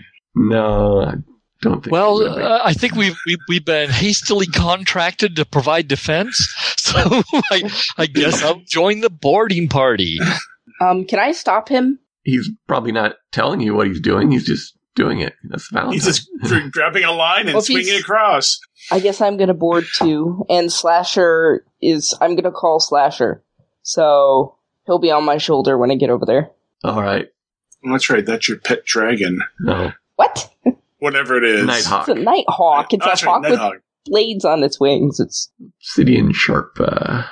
Well, first we'll deal with Sook on the yacht. So the Corsairs thrown over, grappling lines pulled the side, and you can see them massing to board. Actually, I'm better off cutting the lines with an axe than I am trying to cut the black wood hull of their ship. So I'm going to start cutting lines as fast as I can. with the axe. So would that be what, a dex? Dex test? Yeah, that'd work. All right. Which is just a straight D20. What happened? Yeah. Yeah, so you go charging over there with your axe, and a crossbow bolt smacks it dead in the haft, and it flies out of your hands. And now I'm contemplating going for a swim. Except I'm honor-bound to protect mistress. So it's like, okay, I grab my cutlass, and I'm just ready for whatever happens. All right, so... Vanna, your crew, you're like, all right, so we go attack the Corsairs, or what? What's the plan here, Captain? Well, the plan, my boys, is have fun. No survivors. All right, Captain. You are the worst captain ever. The fishmen and the Kwans as well, or? No, take them aboard. I have a feeling they're going to be worth something to us. All right. Watch yourselves out there. Cue the Captain Blood music. We'll make a general sort of mass combat roll, but we'll have each of you, your characters, tell me what you're doing in this big battle individually, and if you succeed, then it'll be, bonuses to the big combat roll. Yeah, well, I know that I'm not a good swordsman that Kazu and Kaishin are, so I'm going to rush to them and basically order them defend the mistress, and I stand behind them. So I'm using my command skill. I'm saying my two what the hell are they again? I can't remember. Kang, my two pet Kang. Well, not my pet Kang. The two Kang they actually wouldn't mind stepping aside and letting me get skewered. Yeah, defend the mistress. I think you should do something else, because commanding them to defend the mistress, they're going to do that. All right. You need to do something more interesting. You can deal with it. Do something with the rest of the crew, or I actually am going to order them to. We're not fighters. We're sailors. Abandon ship. But I'll stay on board. So I'm just telling them, get off, save yourselves. I'll stay here and defend the mistress. We're so aquatic. Valiant. Mm-hmm. I can tell you that Kazu probably would not abandon ship at this point. Just saying. No. I'm not telling them. I'm telling the Sunra to abandon ship. Oh, okay. We're aquatic. That's not something that's going to materially affect the fight. So my weapon. Yeah, so if you just want to say you're... Yeah, I got my cutlass out. I'm fighting. So yeah, you can... roll that and see what I get. See how successful it is, and describe what you're. Oh my God, 21! Tell us what daring do you do in the fight. As the Magnars come down, they basically. I'm taking a tip of hat. I have the low ground, and I can basically just go up there and skewer them as they come on down with my cutlass. Stabbing upwards and skewering them as they try to come on down to the deck. Doing my best to, hamstring them and otherwise, be a general nuisance, so that the Kang have easier targets to fight against when they try to storm the cabin. Okay, then who wants to describe what they're doing next? Can I have a quick location check on Valentine, Dirk? Well, then let's go Valentine. Valentine, what are you doing? I'm going to bring up my arrow shield and rush forward because, I make a much better pin cushion than these guys do. And I am totally impressed with the captain's sword play against the Corsair boarders. And I would enjoy fighting side by side with such a man of skill. Man? Thing. Whatever. Dude, call her that to her face. You'll get a taste for swordplay, all right? No, he's wrong captain. Sook. Oh. Yeah. Sook. The other captain. The other man thing. Anyway, so first, my primary thing, though, is getting the arrow shield up because, those incoming crossbow bolts will ruin your day. All right. So roll the... Okay, you've cast one spell, and you didn't do it successfully. Yeah. So you're at -1 on this roll. That makes me a 15 then. So that's still a full success. Huzzah! I'm more or less arrow-proof for the time being, or the next minute. Long enough, hopefully, to turn the tide. Okay, so you can describe your attack there as you... How do you swing over, leap over, what? I guess the first question is, how close are we to the yacht? Are we gunwale to gunwale of rubbing against each other where I could vault over. That's where I understand that Vanna is wanted. In that case, I'll vault over, run across the deck of the yacht, slide up next to the captain, little starry shield doing its best to protect me from incoming arrows.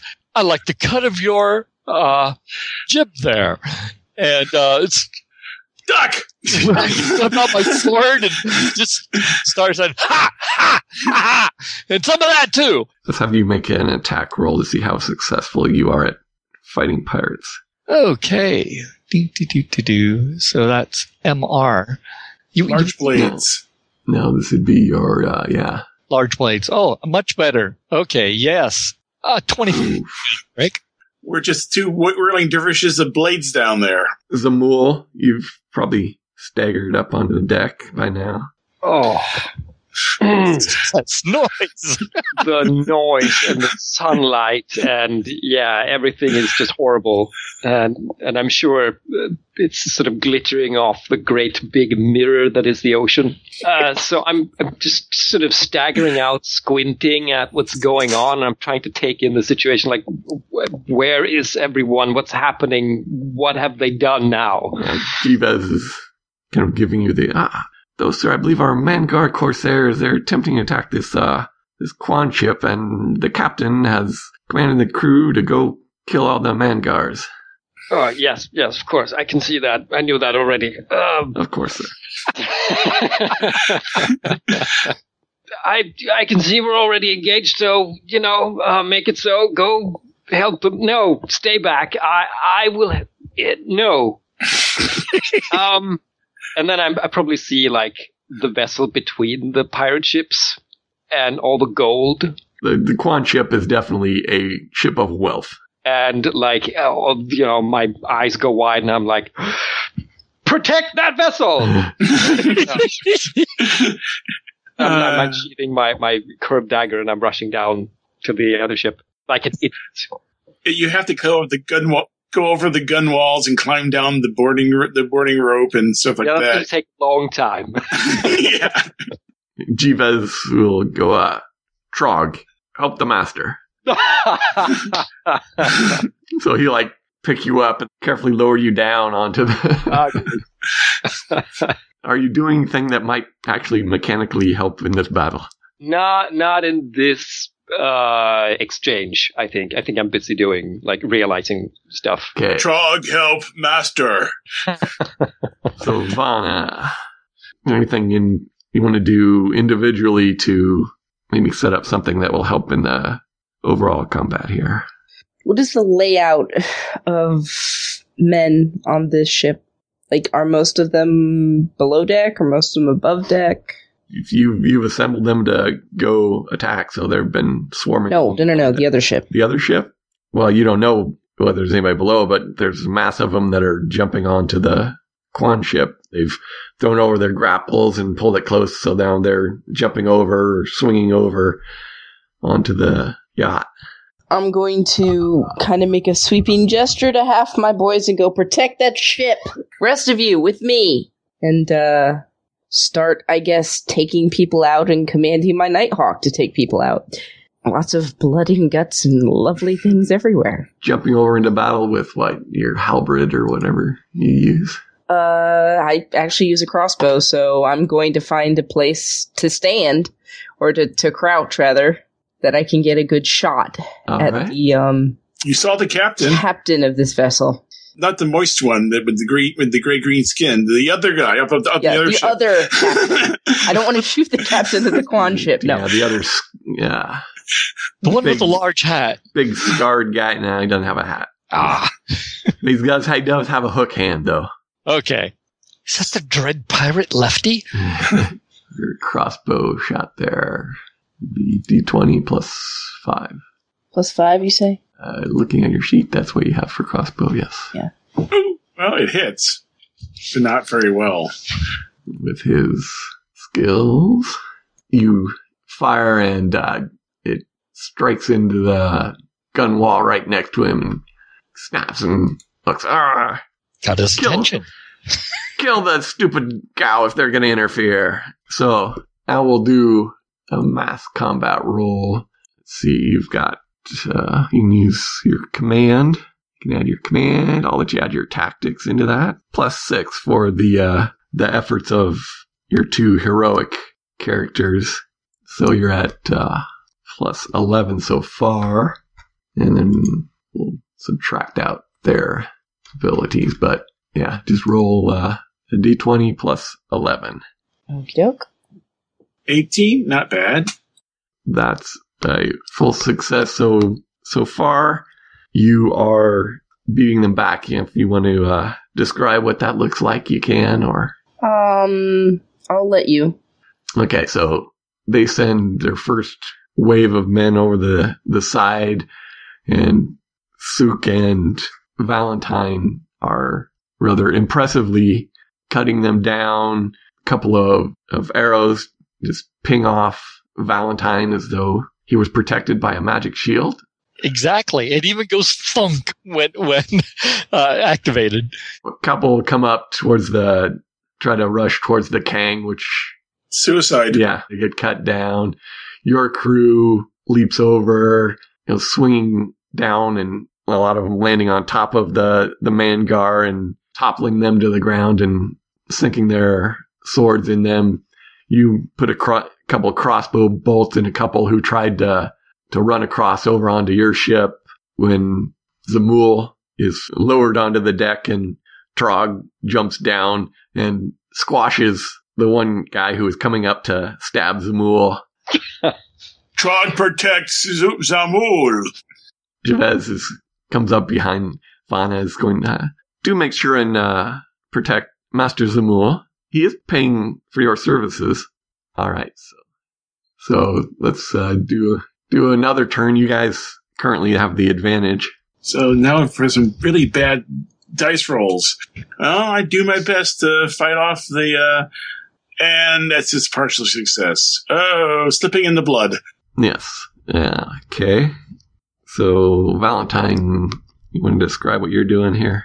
Well, we're going to recast the arrow shield because that's important. Well, it's hasn't been long enough, I don't think, to... Well, it only lasts a minute, so I imagine, if each sally is... It's probably not been quite that long. Maybe, wow, okay. It's maybe been 30 seconds.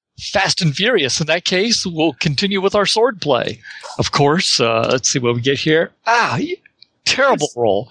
It's just kind of slipping there, old man. Yeah, I think against most of them, that's still going to be a full success. Okay, Zemul...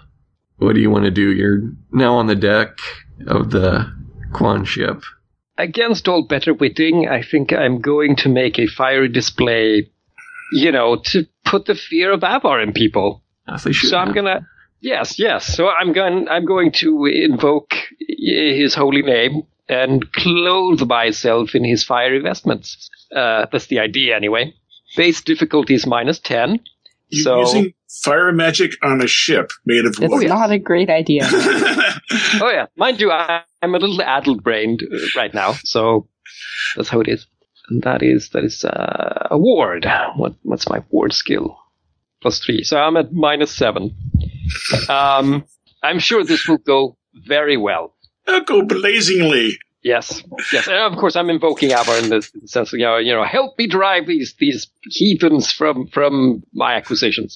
Stuff like that. The prayer is really just like, it's more like a business petition than it is a holy... For the usual tithing of 10%. Well, Avar may, or whoever, may come and give you a little boost here. All right. Say a +3. Okay. So -4. Because we do want a little bit of failure possibility. Oh, that's 11. Full success, so... Yes! Describe what that looks like. Out of nowhere, after his tirade about, his little business dealing with Avar in this sort of weird business / ecclesiastic language, this fire springs up from his feet and rushes up his legs and up his body and around his limbs, and he's he's cloaked in this swirling inferno that is a hazard to anyone and everyone near him. no, get off my ship! But mechanically, it works like a 20 hit points of protection, which will go away the more people hack at it. All right, so there's bonus points for intimidation.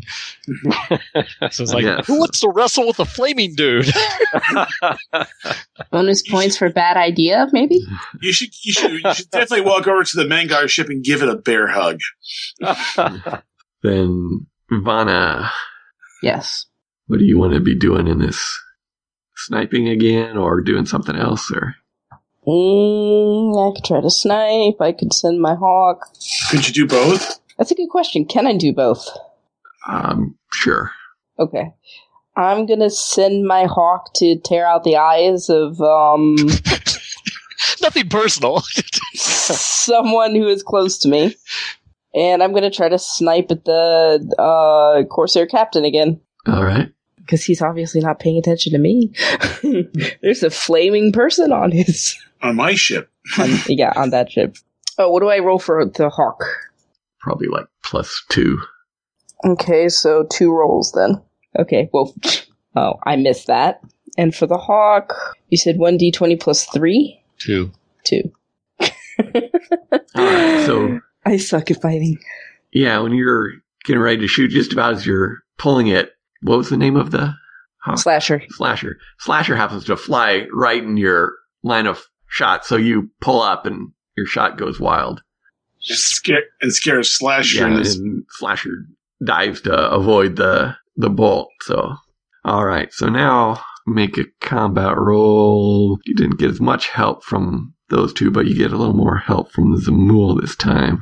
So you've got your +5 from your command and tactics. And I will say you're at +10 this time. You're commanding your troops. This is how the overall battle's going. Okay. After this roll, can I start heading back over towards Zemul? If you want to jump onto the Kwan ship. Yeah. Yeah, I kind of do. 1d20 +10 then. Respectable. You don't surprise them as ferociously as you did previous round, but you've somewhat stemmed the tide of their wave onto the yacht. As your men are beating them back, the ones who made the rush on the Kang have died, and the others are not looking to advance on them, so the Kang throw a couple daggers into ones that aren't brave enough to face them. The rest of your men have managed to cut a couple of the grappling lines between the Kwan yacht and the Mangar ship. This is why I love my boys. All right. You wanted to jump over onto the yacht. Yep. All right. Anybody want to describe anything they're doing this round? Well, I'm standing up and I'm moving back to the cabin where the mistress... What's the mistress's name, Annie, by the way? Charmina. And I'm telling my newfound friend, you, sir, come with me. We must protect the mistress, Charmina. Basically, because also that means we're going to be near the Kang, so we might be able to do a pincushion between the two of us. I'm not going to go right up to them. I basically leave a space between so we can, get pirates between us and the Kang. And you can see the door is cracked and somebody's been peeking out watching this battle. Mistress, go back in there and with your servants and stay safe. All right, so you want to... Yeah, another fighting roll. 21! Whee! Between me and the Kang, we're shooting up pirates. Describe your daring do here.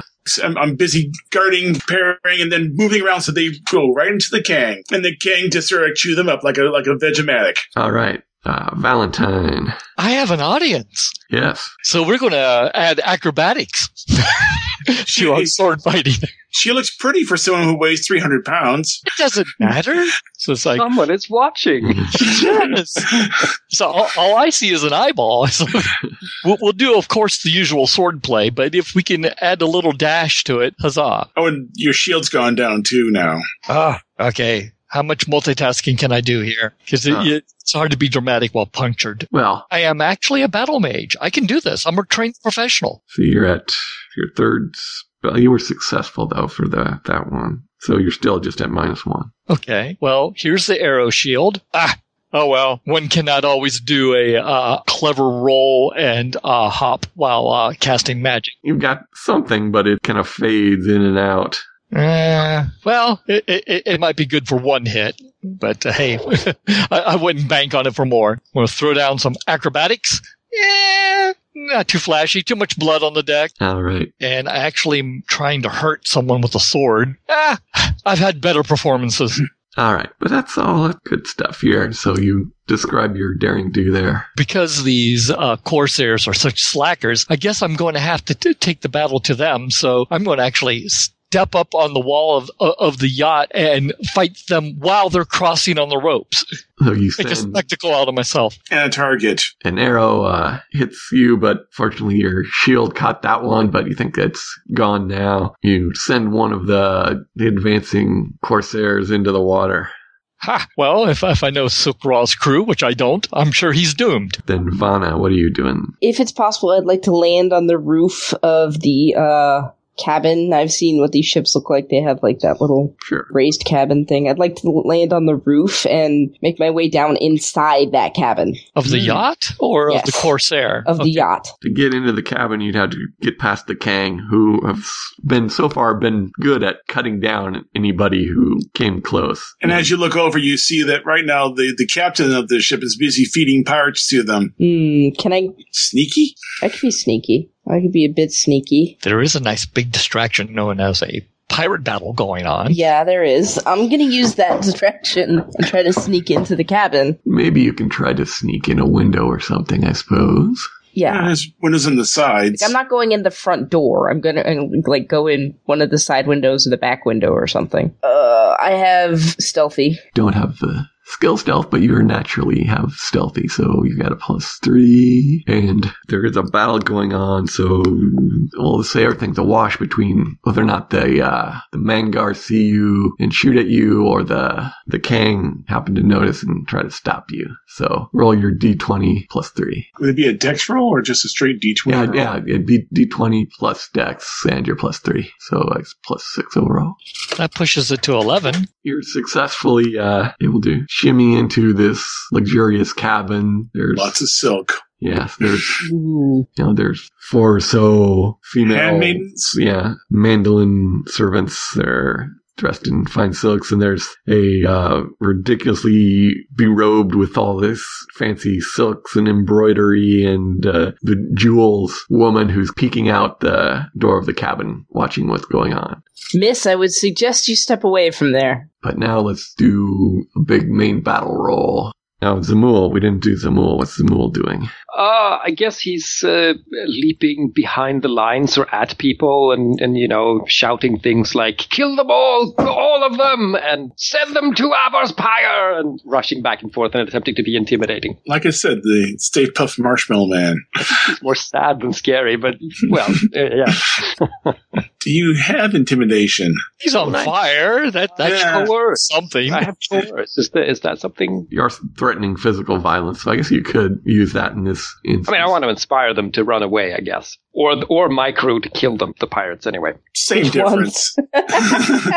So you can either be coercing the Mangar or inspiring. You know what? I guess I'm right behind my own men burning. So I guess it's more like...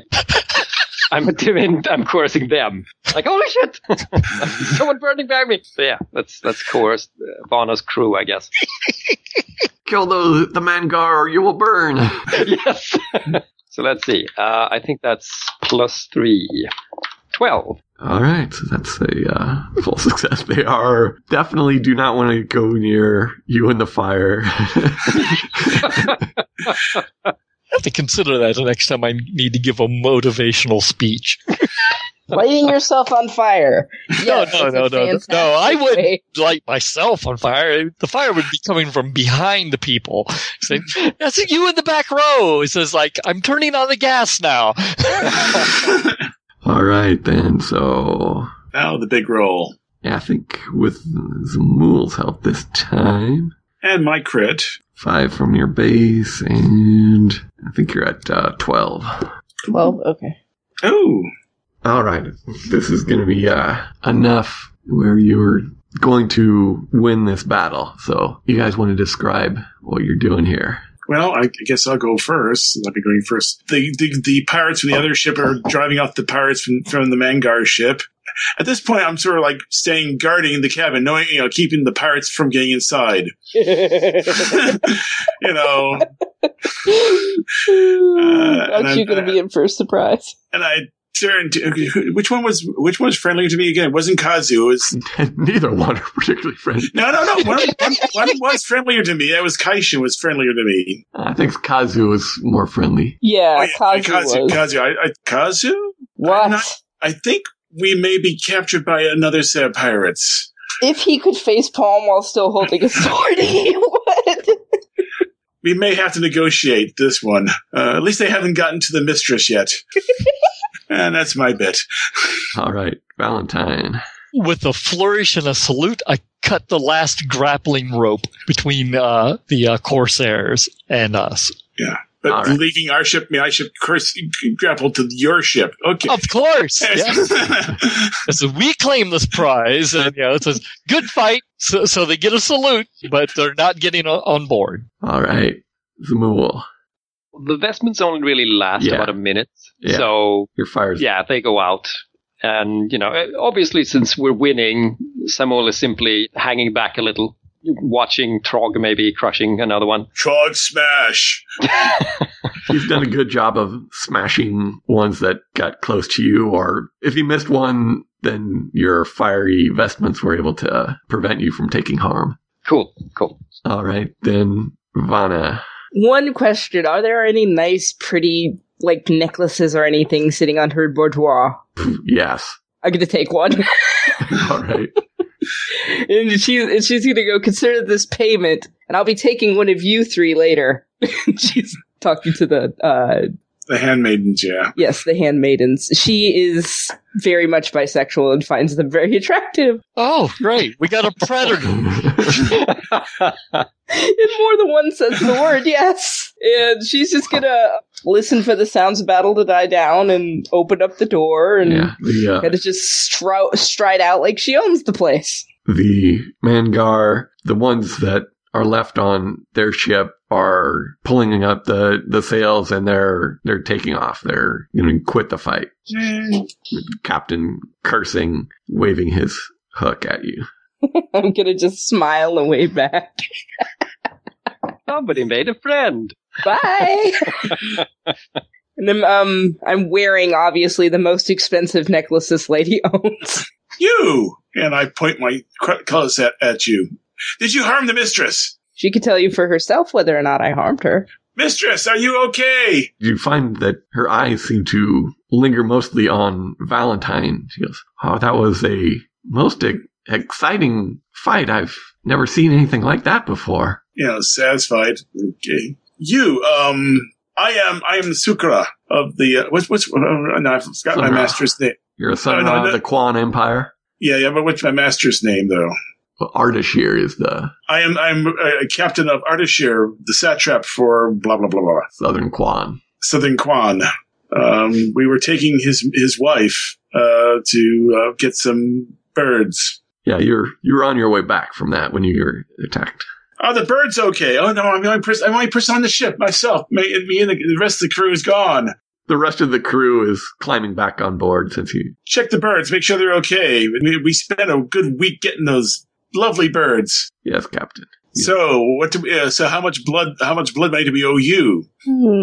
That remains to be seen, but if you would like a ride back to wherever you're heading, I'm willing to offer you one as long as you don't mind if we make a little side trip first. I sort of stop and I turn and I see the Farad.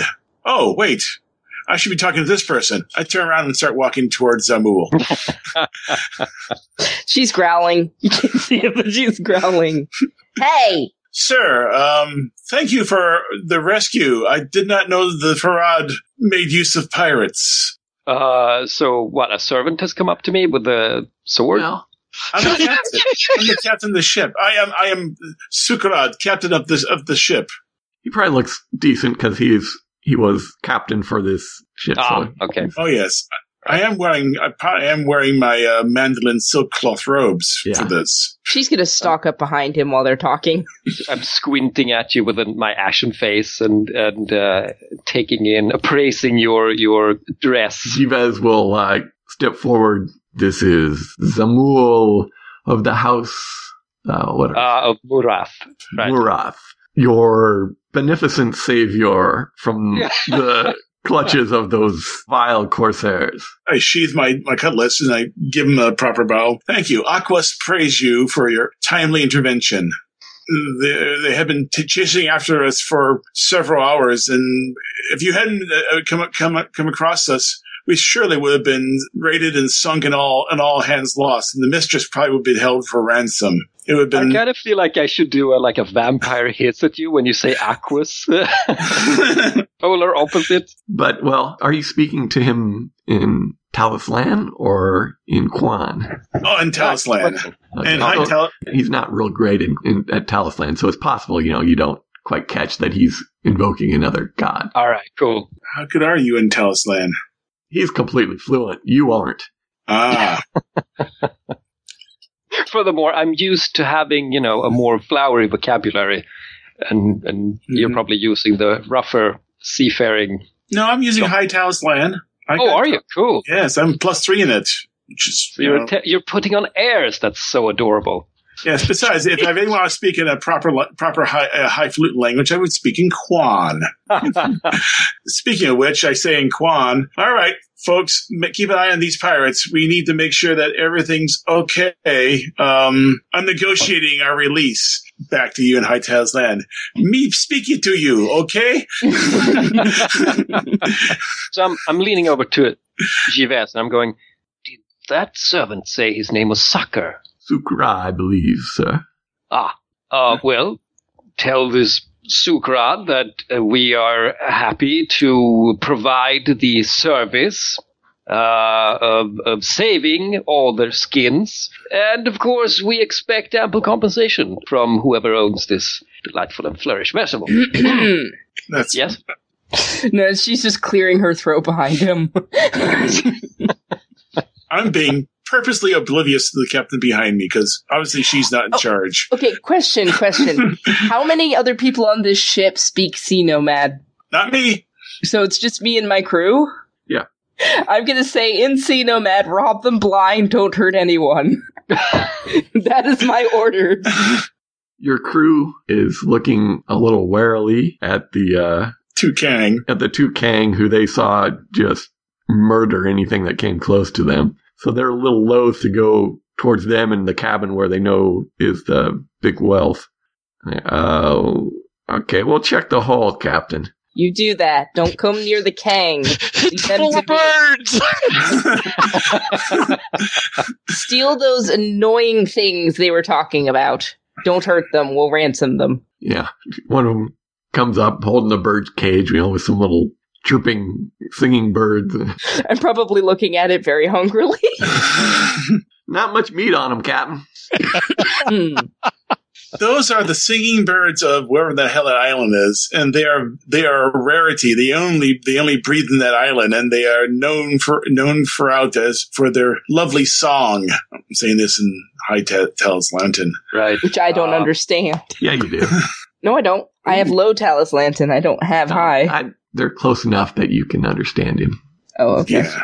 Shakespearean English and Cockney, that sort of thing. You're right. I would like to mock Zemul here. What? Just a bit of a mockery. Just a little bit of mockery. Welcome. Don't bite the hand that feeds you. I'm not going to. Burned. She's got her arms crossed and she's like, well, Captain, where should we go to next, Captain? Givaz will kind of whisper to Zemul, well, we were going to this trade negotiation with the Kwan. This could go well for us. Our saving of the satrap's wife. I like the way you speak. So there's a moment of like Clint Eastwood deliberation in squinty deliberation in someone's face. Then he points to whoever's carrying birds out and going, "You there! Put that down immediately, or I'll have you thrown overboard." Glances over at Vanna. Put it back where you got it. We don't want to make them angry. From here on out, we are serving as vessels protectors, and we will be paid handsomely in turn. Of this, I will make sure. Yes, the satrap will gladly reward you for the service, O great one. Yes, but of course. And now suddenly Zemul is putting on this almost saccharine, too sweet, soliciting, sort of bowing, almost disgusting friendliness, right, about him. And it's like, of course, we wouldn't dream of putting too outrageous a price upon this most modest of services.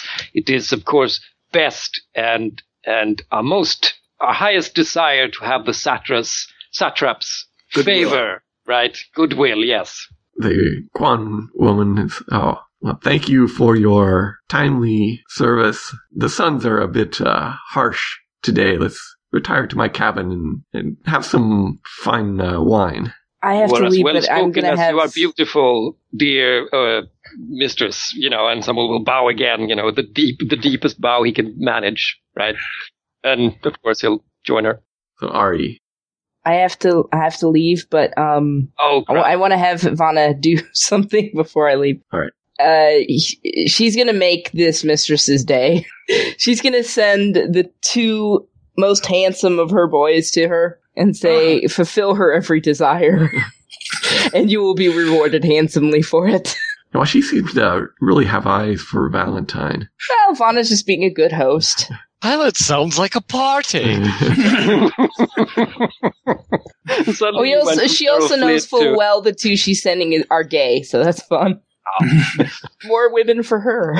Okay, so we'll say, Vanna, you get your crew and go back and get your ship in order, and the two ships start sailing towards your initial intended target, because you find where this trade meeting is going on is... That's where the satrap is right now, and that's where the yacht was heading back to. Well, thanks, Ari. No problem. I thank you for having me along on this adventure. All right. Absolutely. We can continue on with some other scenes then. I figure Valentine is like wiping the blood off his blades and sheathing them. Yeah, we don't want the Kang to get the wrong impression. One of them goes, you fought well, even you're using those tiny little swords. It makes me look good. Seems to be a lot of unnecessary jumping about, but you were very effective. I can see where your brute force approach was also very effective, looking at the pile of bodies. I guess we leave that for the crew to clean up. Yes. So get your crew on that. Get these bodies out of here. Well... I'm sure the captain of this yacht can handle that. Yes, that's Sook. That's that other guy he was fighting next to you there. That's Sunra. Ah, what's his name? Sook. Rather simple. I suppose that works. I am Valentine, the dashing. And I'm back. Sook, get your crew to clean up this mess. That's the satrap or... That's the Kang. The warriors are talking here.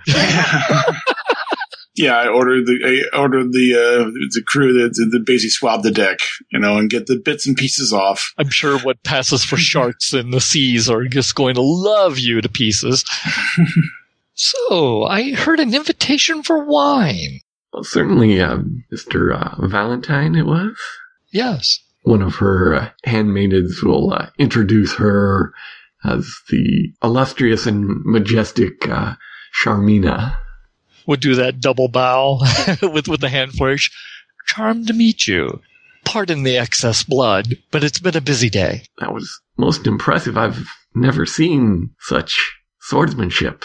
We'll just be gently charming. I'd say it's like, as a Zandir, it is in my blood to display the best in swordsmanship. Maybe you can tell me more about Zandir, and has retired to her cabin with Zemul and... Sook will probably have to work. Sook is taking care of his ship, which is even though it's being towed by the other ship, it's basically someone's got to make sure we're following the other ship and we're not being jerked around. If there are any flashback scenes, if anybody wanted to establish something that happened during the trip here, we can have those.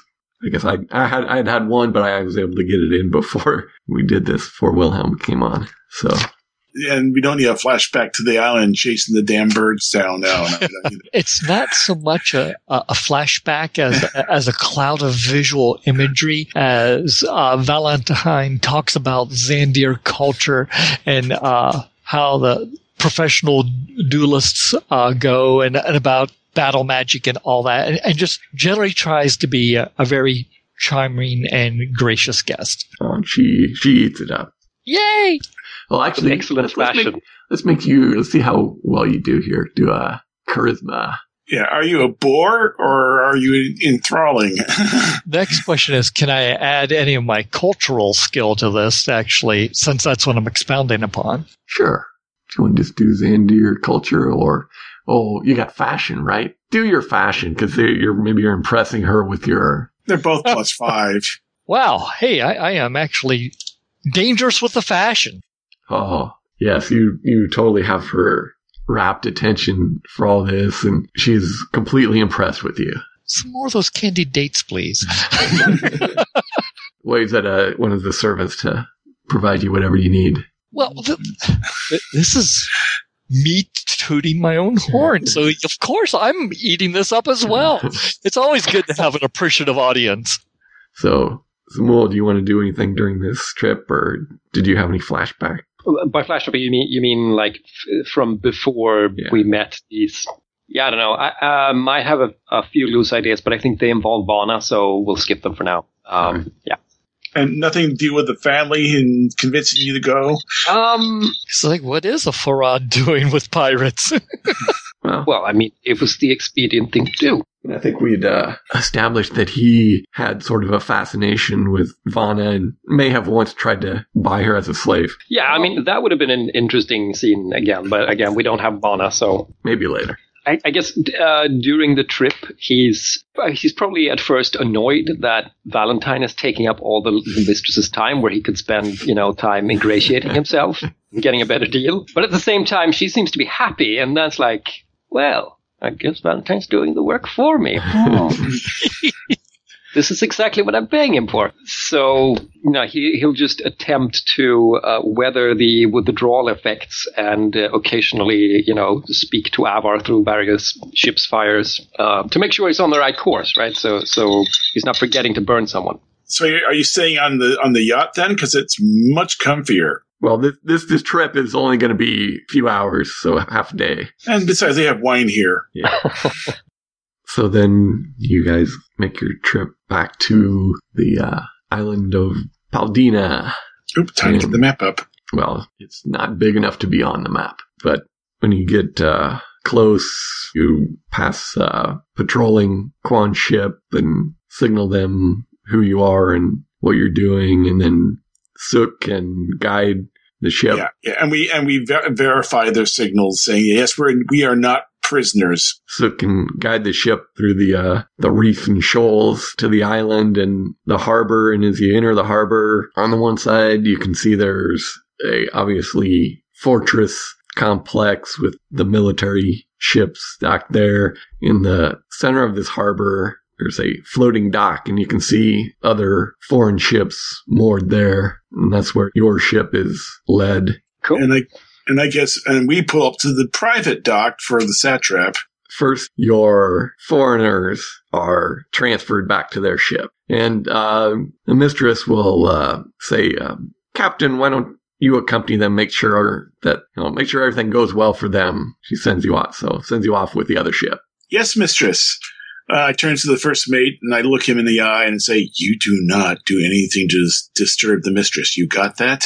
Yes, Captain. And I go over and get on the other ship. I guess I act as a pilot. Yeah. Pilot him over to the, I'm going to find the best dockage then, the best peerage. As, I guess Vanna's not here.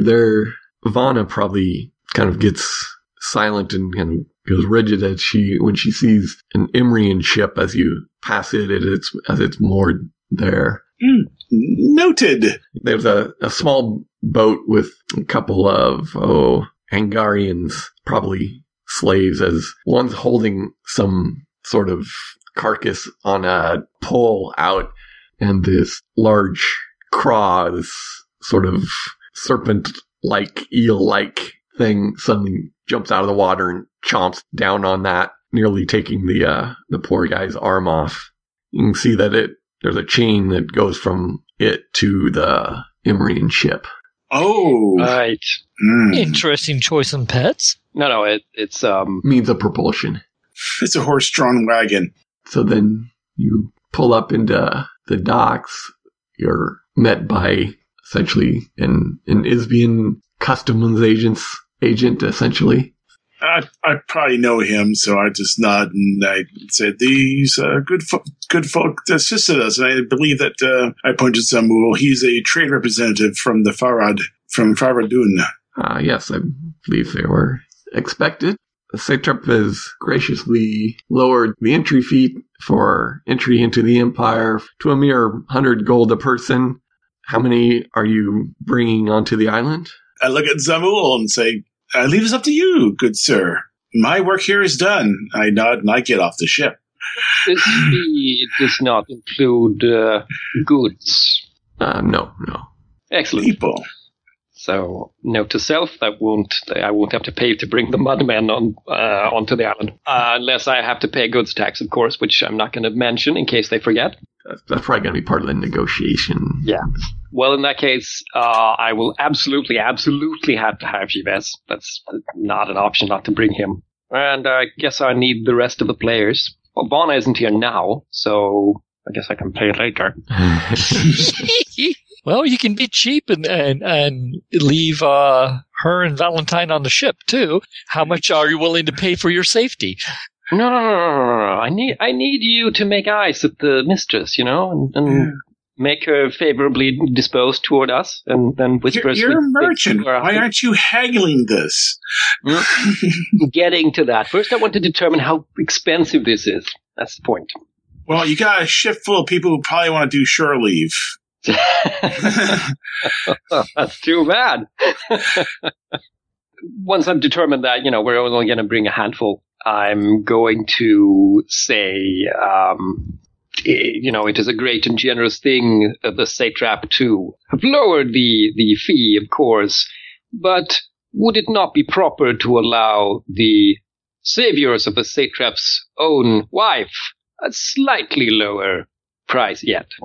I've heard nothing of this. I'm sure if it's true, the satrap will reward you himself. Am I still in earshot, or is it? If you wanted to be. Yeah, I'm sort of. I'm on the gangplank. I sort of turn around and I go, sigh, walk over and say, "Yes, it is true.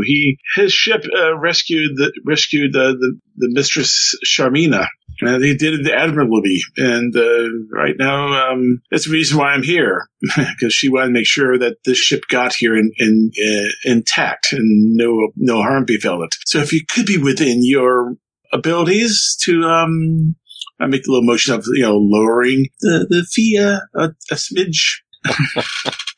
All right, so then Zemul, you want to do some sort of haggle? Yeah, I guess haggle. I have that somewhere. Yeah, you haggle +4. Say with Sook's help, it'll be I'll be worth +2 because he's just a Sunra. Yeah. I still think it's pretty generous. I don't know if I would have allowed a haggle without Sookred. You know, giving legitimacy, but I'll take the +2. Absolutely. No worries. Mm-hmm. Oh! You haven't seen what your minus is going to be. True. So wow. He's best ever. Yeah, that is a very good roll. It's all in how you ingratiate yourself. Yeah. It's also the fact that, yeah, but we killed coursers by the dozen. How many have you killed lately? Since you've done this great service to the empire, I will give you your entry papers now, and if the great satrap so desires, there will be no fee for you when you leave. So, and of course, Zemul, you know, nods and says, no more gracious unto heaven than you, except of course the satrap. So he fills out his papers, you know, gets people's names and such, and puts the papers and gives you all your entry. So for now, it's you, Givaz, Valentine, and Vanna, or you know, I'm not bringing Vanna because, you know, she's busy on the ship. Okay. Well, I would at least include her because someone has to re-provision and get supplies. So I can see her wanting access to the port. Even I guess you noticed that I'm not inclined to give Vanna anything, and then you maybe pipe up. Yes. So some of us sort of begrudgingly go, yes. Vanna, of course, as well, the captain. Yeah, she doesn't have to necessarily stay with us if you think that her manner is too coarse. But we do depend upon her business. Sound advice. All right, then they will arrange a launch then to get you and whatever baggage you're taking with you. And since I've gotten myself involved here, I will follow along with them on there so I can do the introductions. So they take you over to the main docks of the island. You can sort of see south of the harbors where there's the obvious military fortifications. East on the high point of the island, you can see some sort of mansion complex. And you're led to the north. There's a kind of walled area, and there's these sort of guest villas, cottages, and you're led in to one of those. The general look of the area is kind of combination Mediterranean villa, Japanese garden. Everything's very kind of well manicured and tended. You're given a guest cottage, and the Isbian says, you can relax here and refresh yourself. Tonight there will be a reception before the negotiations begin tomorrow. And I got to report back to the satrap. Should I make a roll to do a general assessment of Zemul? What's your intent? I'm basically going to report on him to the satrap. And I'll deliver my opinion of his abilities and his demeanor. It's a filthy capitalist swine. Well, yeah, that too. And he might be a hothead. Basically, I'm trying to give an opinion of his general temperament and so forth, and if I can determine whether or not he's an addict or not. To make some sort of right perception. So I got +3 on that. So let's do a perception roll then. Nope. He's just another fat Faradun here to do his business. Well, I say with that, I think Zemul gets to say what perception he's left on you. Oh, yes. Oh, interesting. I think you get the impression that while of a stout and noble character, I may not be handling the weather, the climate, as well as some. You're sweating like a pig. Yeah, I'm sweating more than usual and drinking. It's probably not much different climate than you're used to, really. But, yeah, does he know that? Okay. I go to the satrap, I'll go to one knee and sir, we've returned, and I believe your wife has told you what's going on in my first mate, but I spent time with the Faradun, and I give him my report, which is basically he's another fat Farad. He's a bit sweaty. I think he likes the climate, and he's a bit opinionated about himself. But other than that, he's your typical Faradun. Okay, and as usual, the satrap is not really even paying attention to you. One of his administrator, his administrator, is paying attention, but he's not paying attention to you. He's getting fed and taken care of by his slaves and servants. Yeah. He's just someone showing him all these birds. Yes, nice deer. Yeah. I'm waiting for him to dismiss me. I mean, I just don't leave. I wait till I get dismissed. The administrator goes, "Thank you, Captain. That will be enough." Thank you. And I stand up and I head back to where the bunch where Sunra are living out in the bay. The quarters for you servant types. That's over back behind these trees where nobody can. No, we're Sunra. We're living in the bay. Well, no. Well, I take a swim over there anyway. It's very near the water, but over on the other side of the island where the beach isn't as nice. And yes, but the beach is not nice, and there's coral reefs out there which make it hard to go get in or out. So actually, we're more protected than the other places, inadvertently. So it's harder to actually. So you like to tell yourself. Yes. But it is, of course, overlooked ominously by the Kang fortress. Yeah, of course. We're from Kaishin and Kasu are glaring down upon you. Yeah. There's one scene I forgot to do, but we'll do it now. As when you're taking your leave of them, Givaz excuses himself and accompanies Sook. And while you're walking, I don't know, we need to play this whole conversation out, but on a meta level, he's feeling you out. Well, it's been many years since I have been back in the Empire. What is the current climate? How are things? And the meta thing is he's feeling out how much of a loyal citizen to the Empire you are. He's a Mandalan. Yeah. Oh, I served with Mandalans before, so. Yeah, you know, they're sort of the lowest class servant types, and he was sold as a slave to Zemul's family. He's trying to feel me out for things and so forth. Well, I'm trying not to give me anything because... Are you? Okay. Yeah, I'm trying not to give me any information. As much as I dislike being a subjugated person... Obviously, he's a slave to a foreign owner. He's not part of the Empire anymore. Yeah, and he just wants to know how the Empire is doing. I'll try to give him an honest reporting. The question is, how... loyal are you? The thing is, as much as people want to leave and run away, my family's back in the Inland Sea, and I really don't want to leave my family. So I'm one of those situations where, yeah, I would like to be free, but I also don't want to not see my family ever again. I'm in between. I'm sort of, I want to have more personal freedom, but I also don't want to lose my family. Might be willing to bend a law or two. Yeah, I'm not disloyal, but I'm also not entirely loyal.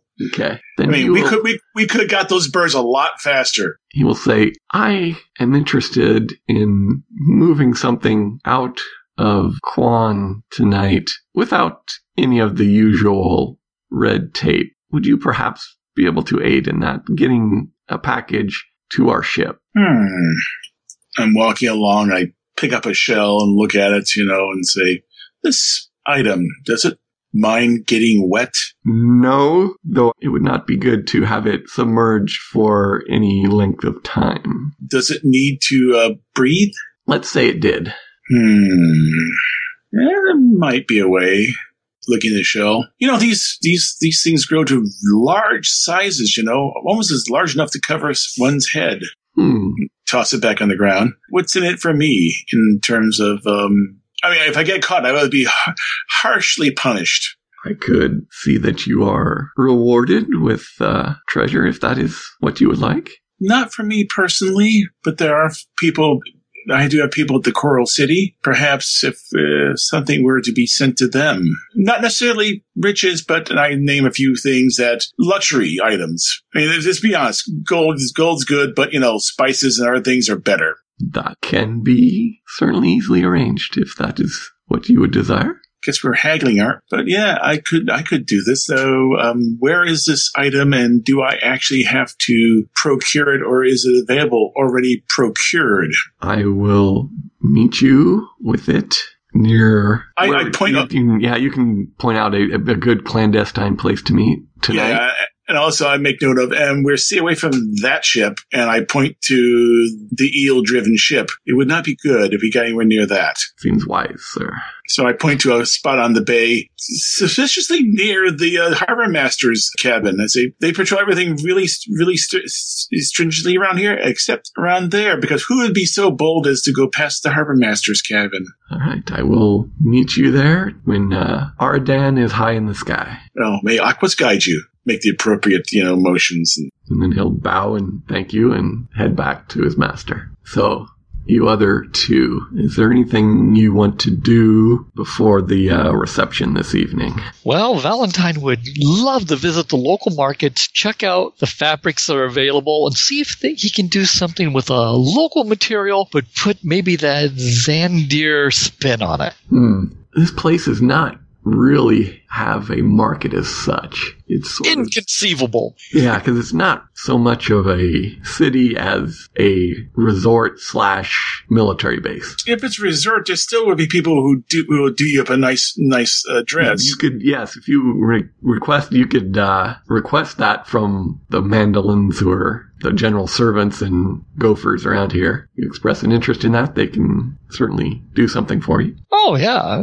And I will give them specific directions. Just something to add a little bit of local splash and color, but still make it exotic enough to maybe be an item to comment on. How much are you looking to spend?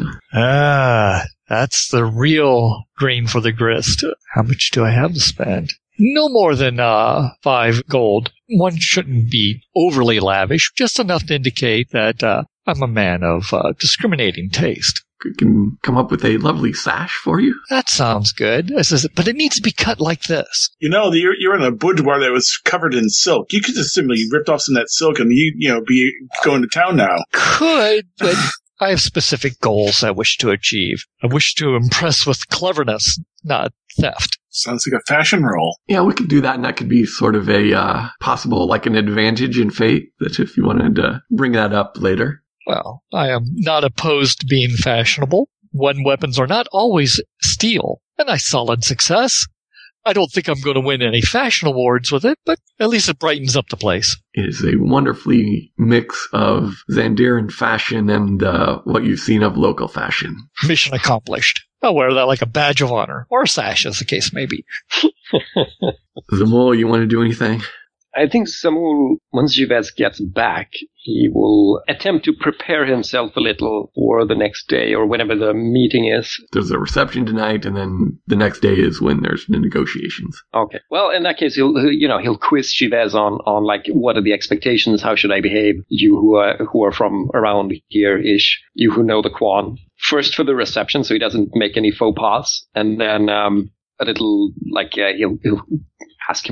ask his advice on how to behave later in the trade negotiations. If there are anything that would really tick the Kwan off that he doesn't know that he's doing, stuff like that. He'll convey what he knows of Kwan culture to you, even though he hasn't been back to the Empire in many years. True. But still, he's the closest I got, the one I trust, right? He is, yeah, and he's very well read. Right. All right. I don't know whether we want to go on without Vanna or not. This might be just a good wrap-up point, especially if you think Vanna's going to stir up trouble. Yeah. Oh, one thing I want to do is since he says it doesn't like being underwear too long, I am going to see if I can scare up a large conch shell that could be possibly used for someone to breathe in if they need to breathe underwater for a little bit. That'd be just a perception? Yeah, find something, yeah. Okay. See what I get. Oh, I find something. Tricky -3. I still find something. Yeah, I find a nice big conch shell that would work. Especially when I reach inside and knock out the inner chamber so there's more airspace and clean out what the previous inhabitant. So I'm ready for the night. But it's probably a good time because, yeah, we need Vanna. I just kind of agree. We need Vanna here because, Ari may have some deviltry in mind. Is she going to make problems for the Imrians? Like, stuff like that? Yes. That would affect the rest of them. Yeah, I see. Yeah. And during the reception, the Imbrian ship explodes.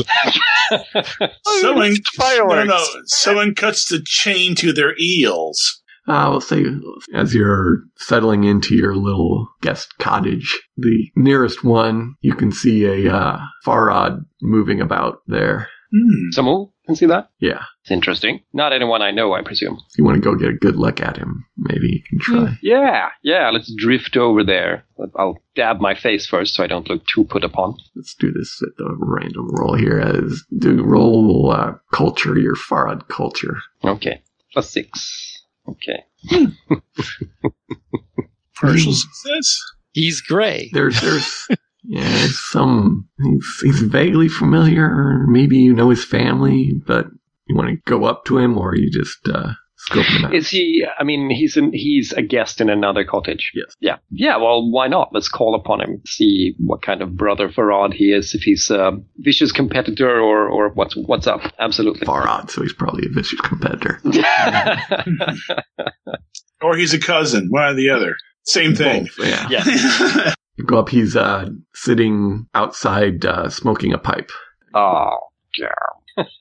I think someone was momentarily distracted by that vision and having a lot of I wish I brought that and that and so forth. But then, he bites that down and he makes an appropriately obsequious, greeting. Like, Brother Farad, great thing it is to see you here among these foreigners.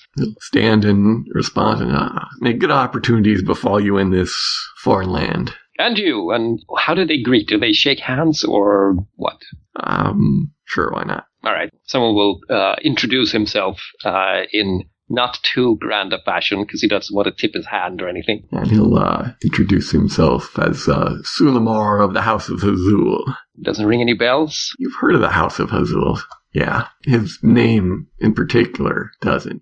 But you think they deal a lot in gems, precious stones type thing, but there is some overlap into your slave trading. Mm. Oh, there's a moment of suspicion, and then someone will say, I hope great opportunities in the gem trade await you in this foreign land. I certainly hope so. The Kwan do love their gems. I want to read him. I want to see if, what's my impression here is, is he being sincere, or, does he have an ulterior motive for being here? Your perception. I may have to converse a little more with him, but yeah. I think unless you've got anything else you think would be more appropriate, just be perception. No, I think it is perception, unless it's... I mean, culture... I already have the culture info, I think, right? Yeah. About his family and stuff. I don't think I would get insight into him personally. No. So let's go with that.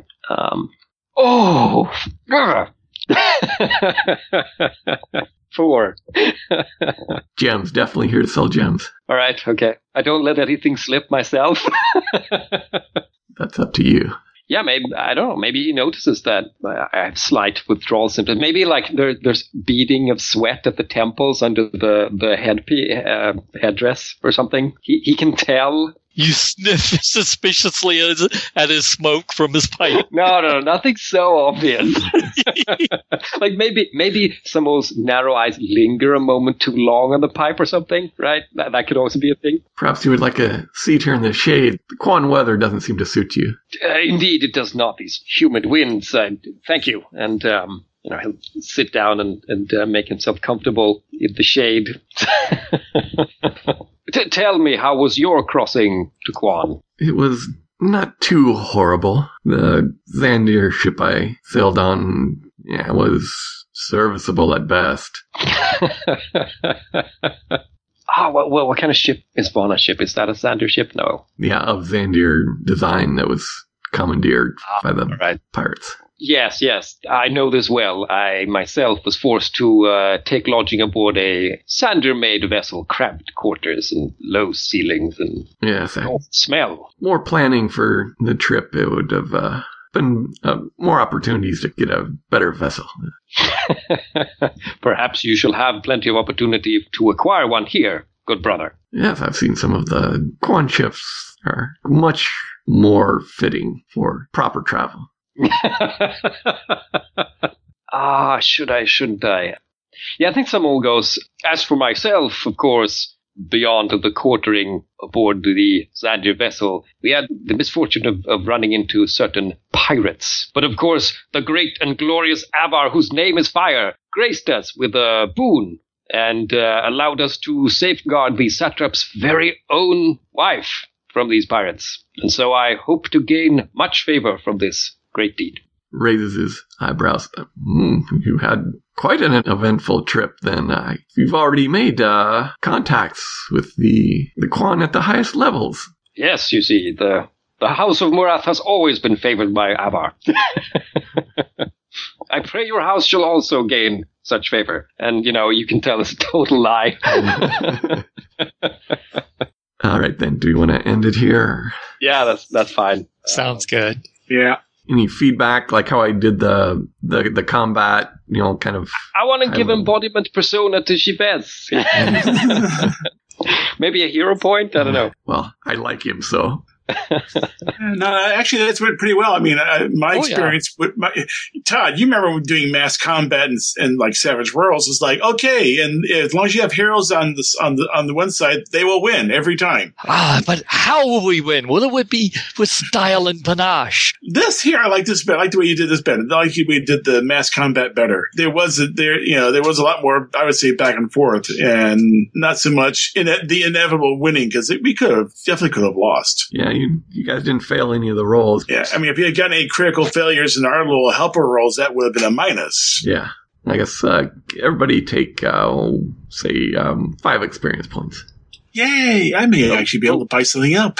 any other feedback you got on? No, I think you're doing a pretty good job of running what's an old school RPG fairly light. My intention is to run it a little more Fate, Apocalypse World type. Yeah, I'm totally seeing that. It's got a good feel to it. If we compare the engagement with Valentine and his dueling partner in the very first Talis prequel to now, it's a world of difference, right?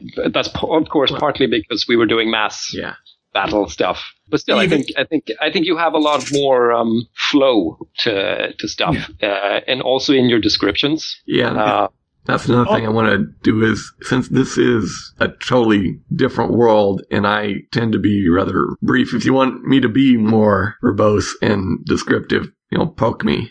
Okay. Well, all right. The one thing maybe we should once in a while. I'm sorry. Go ahead, Todd.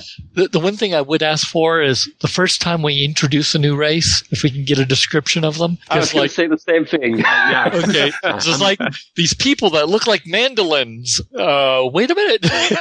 Yeah, that's something I meant to do, and in the running I forget. I need to is actually find the page in the rules that actually has the picture of all the races and sort of print it out, so I just have the print out. So, bandolins, flop, flop, flop. There they are. Okay, look like that. Yeah. Flashcards. That's what we need. I did make put the descriptions on here on my notes, and I just didn't like the mandolins, the golden skin, almond-shaped eyes, placid features, slender build, shaven head. Females wear a top knot of long black hair. See if Valentine would have known that. He might have been a lot more risque. The Kwan, they're usually pale, overweight, not terribly athletic types. Charmina, she's definitely full-figured, but not necessarily unpleasantly so. Oh, yeah. She's Zeftig. The Kang, the red, they have kind of a snout to them. They're big. They have their hair pulled back in a queue, usually are a bit scarred up. The Ispians are kind of odd. You mean the Ispasians? Ispasians. Yeah, that's the other However thing. You're supposed to say it. Yeah. Some of them, there's pronunciation guides. Some of them, there aren't. So the pronunciations will be all over the place. The Ispasians, they have kind of lemon yellow skin. They're slender, expressionless faces. They have kind of a elongated head and face, no nose. So they look a little bit like lemons, aliens. Look a little bit like aliens to human eyes. Coolness, a lot more color. Yes. Literally, yes. It's a very colorful place. I need to think less in shades. Yes. Right. Well, got to skedaddle. All right. Thank you all. Great session. Awesome time. Thank you for running, Dirk. Thank you, Dirk. Finally getting to do this. Yes, after almost 2 years. Yes. Bye. All right, that's what he says. It's a civilized weapon for a more civilized age. You chop people's limbs off with it. Pain and suffering. Yes, I may have suffered greatly by, say, taking an oath of celibacy for a whole 2 months or something. No. I meant as an acolyte, you study pain and suffering. Oh, right. Yes, I do, since I'm sure... Inflicted. Yes, right. And not the receiving of, you have other people for that. Well, sometimes I'm sure I'm sure this Avar deity might require penitence or something at some point, and then maybe I'll need to seer myself or something. We'll see. I'm just imagining this. I've got slaves for that. All right. Oh, it's like the whipping boy. Yeah. Yes. He'll take my penitence. I've violated many tenets. Bring this to you. That's so wrong. I like it, though. Oh, that's brilliant. It's the tag where I mentioned you can go to our page at sunday-skypers.podbean.com, find links to all of our episodes, links to our Facebook page and MeWe page. You can email us at sundayskypers@zoho.com. It'd also be nice if you gave us a rating or review on iTunes or the podcast app of your choice. And that's all I got.